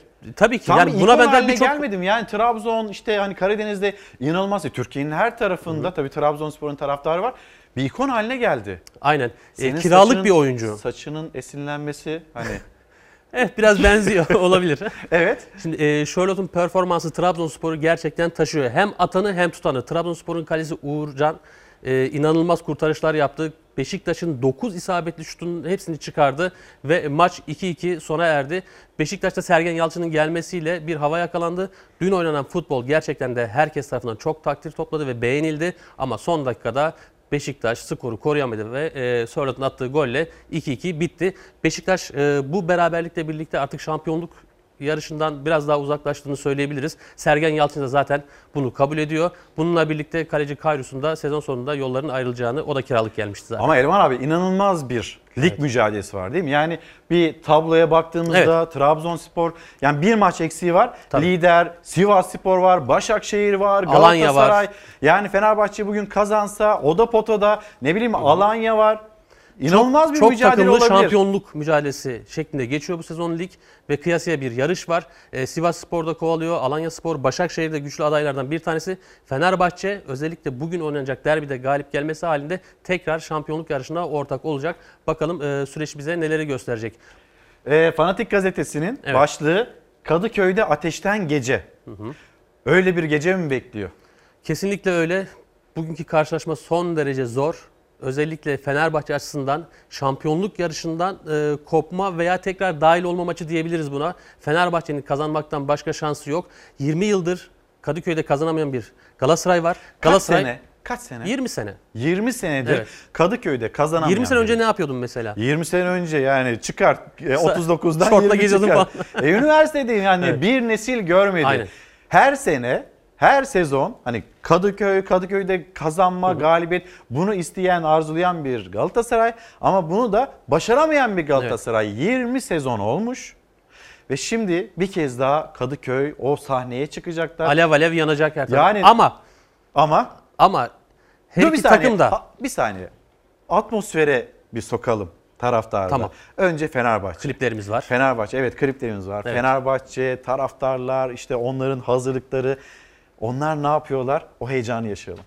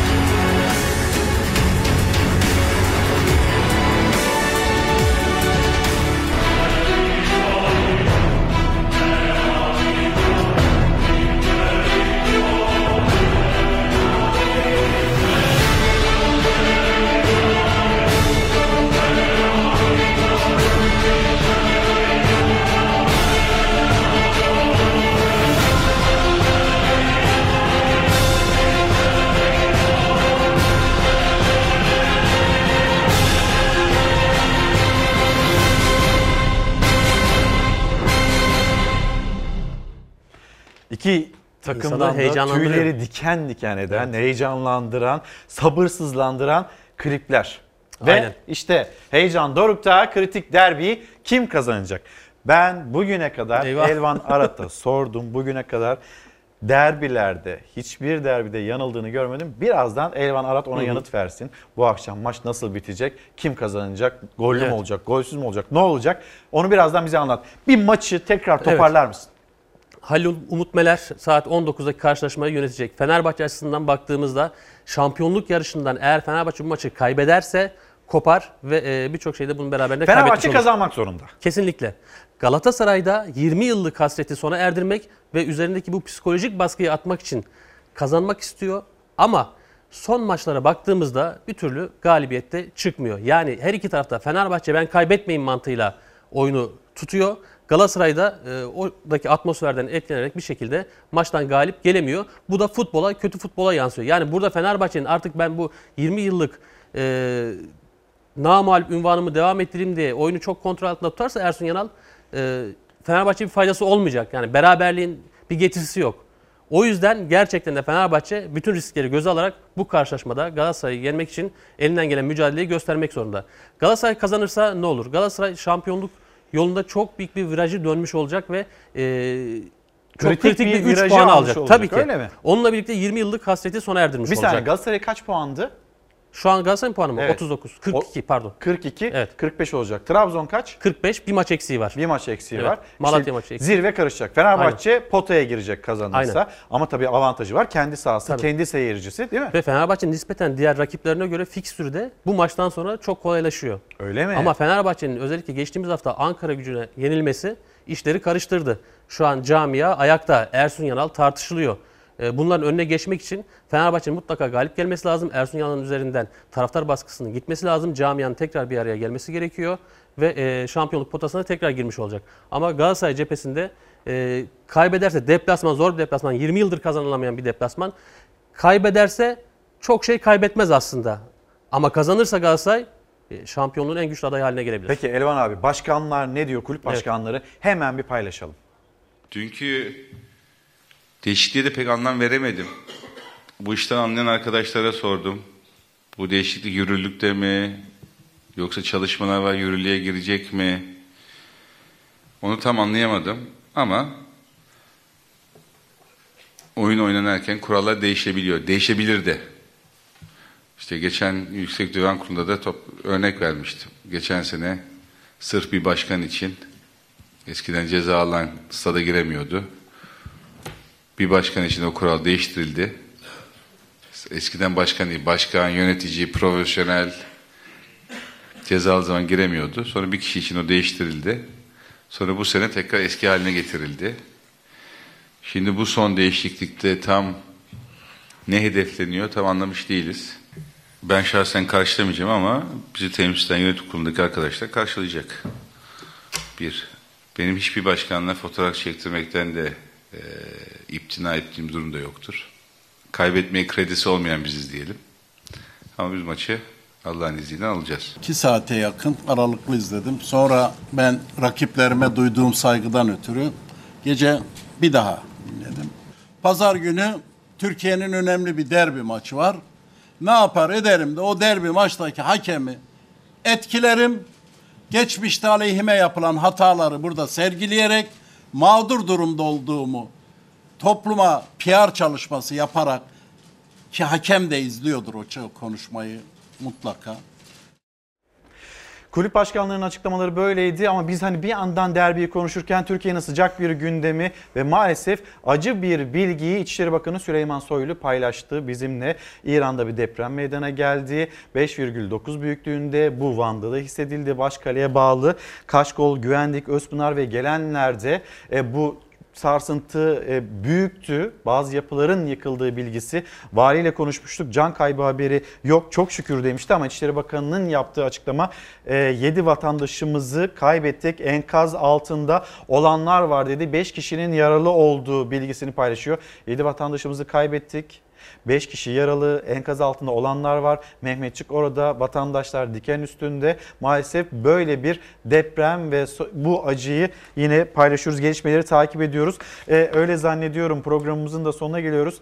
Evet. Elvan abi e, yani hani neyi konuşuyoruz? Evet. Neyle karşılaşıyoruz? Hayatını Maalesef. kaybedenlere başsağlığı, e, Allah, Allah rahmet, rahmet eylesin. Yakınlarına başsağlığı dileyelim. E, bu akşam artık e, bu maça bakacağız. Kim galip gelirse ve hak edenin hakemin etki etmediği hak edenin kazanacağı bir e, derbi olmasını Öyle olsun. diliyoruz. Hani futbolu Güzel bir konuşalım. Olsun. Evet. Hani futbolun dışında ne bileyim hakem, kavga, gürültü bunların konuşulmadığı bir maç olsun. İşte böyle haberler evet. geliyor. Maalesef hani üzülüyorsunuz. Evet. Bunu paylaşıyorsunuz. Sonra böyle gardınız düşüyor. Ama şunu da hadi e, sorayım. Tabii bir yandan tabii Türkiye'nin gözü evet. kulağı yine burada olacak. Bu karşılaşmada olacak. Beklentin ne? Nasıl sonuçlanacak? Bir tahminini alayım tahminim, ben yine. E, tahminim şöyle ki e, Fenerbahçe'nin içinde bulunduğu durumdan dolayı Fenerbahçe'nin mutlaka bu maçı kazanması gerekiyor. E, Kadıköy'ün de etkisiyle Fenerbahçe'nin bu maçı alacağını düşünüyorum açıkçası. Gollü olur mu olmaz mı? Karşı golde olacağını sanmıyorum. Fenerbahçe 1 ya da 2-0 kazanma ihtimali yüksek. Evet teşekkür ederiz. Fox Spor Müdürü Elvan Arat'la konuştuk. Şimdi bir kez daha bilgiyi revize edelim. İçişleri Bakanı Süleyman Soylu. İran'da 5.9 şiddetinde bir deprem meydana geldi. Ve bu depremin e, şiddeti Van'da da hissedildi. Başkale'ye bağlı Kaşkol, Güvendik, Özpınar ve gelenler. Burada bu mahallelerde ağırlıkla hissedildiği yıkılan bir evlerin olduğu, yapıların olduğu bilgisini yine bize e, Van valisi anlatmıştı, söylemişti. Hemen AFAD ekiplerini oraya gönderdik. Şu an için bir can kaybı bilgisi yok demişti. Azıcık bir süre kameraların karşısında İçişleri Bakanı Süleyman Soylu ve 7 vatandaşımızı kaybettik. 5 kişi yaralandı. Enkaz altında olanlar var bilgisini yine İçişleri Bakanı Süleyman Soylu paylaştı. Reklamlara gideceğiz. Dönüşte buluşalım. Efendim bir kez daha günaydın. Çalar Saat hafta sonuna nokta koyacağız. Kitaplarımız var onları da gösterelim. Dünya düzeni kuran savaşçılar ve maceracılar Saliha Akan. Hür, Ezgi Durmuş. Fatih Gezer, Ölüler Kıraathanesi dedi romanında. Ve Sarmal, Murat Arel gazeteci teşekkür ediyoruz. İmzalayıp göndermiş bizlere Sarmal isimli kitabını. Ve kapatırken her zamanki gibi teşekkürümüz size. Bizi izlediğiniz için teşekkür ederiz. Güzel bir gün olsun.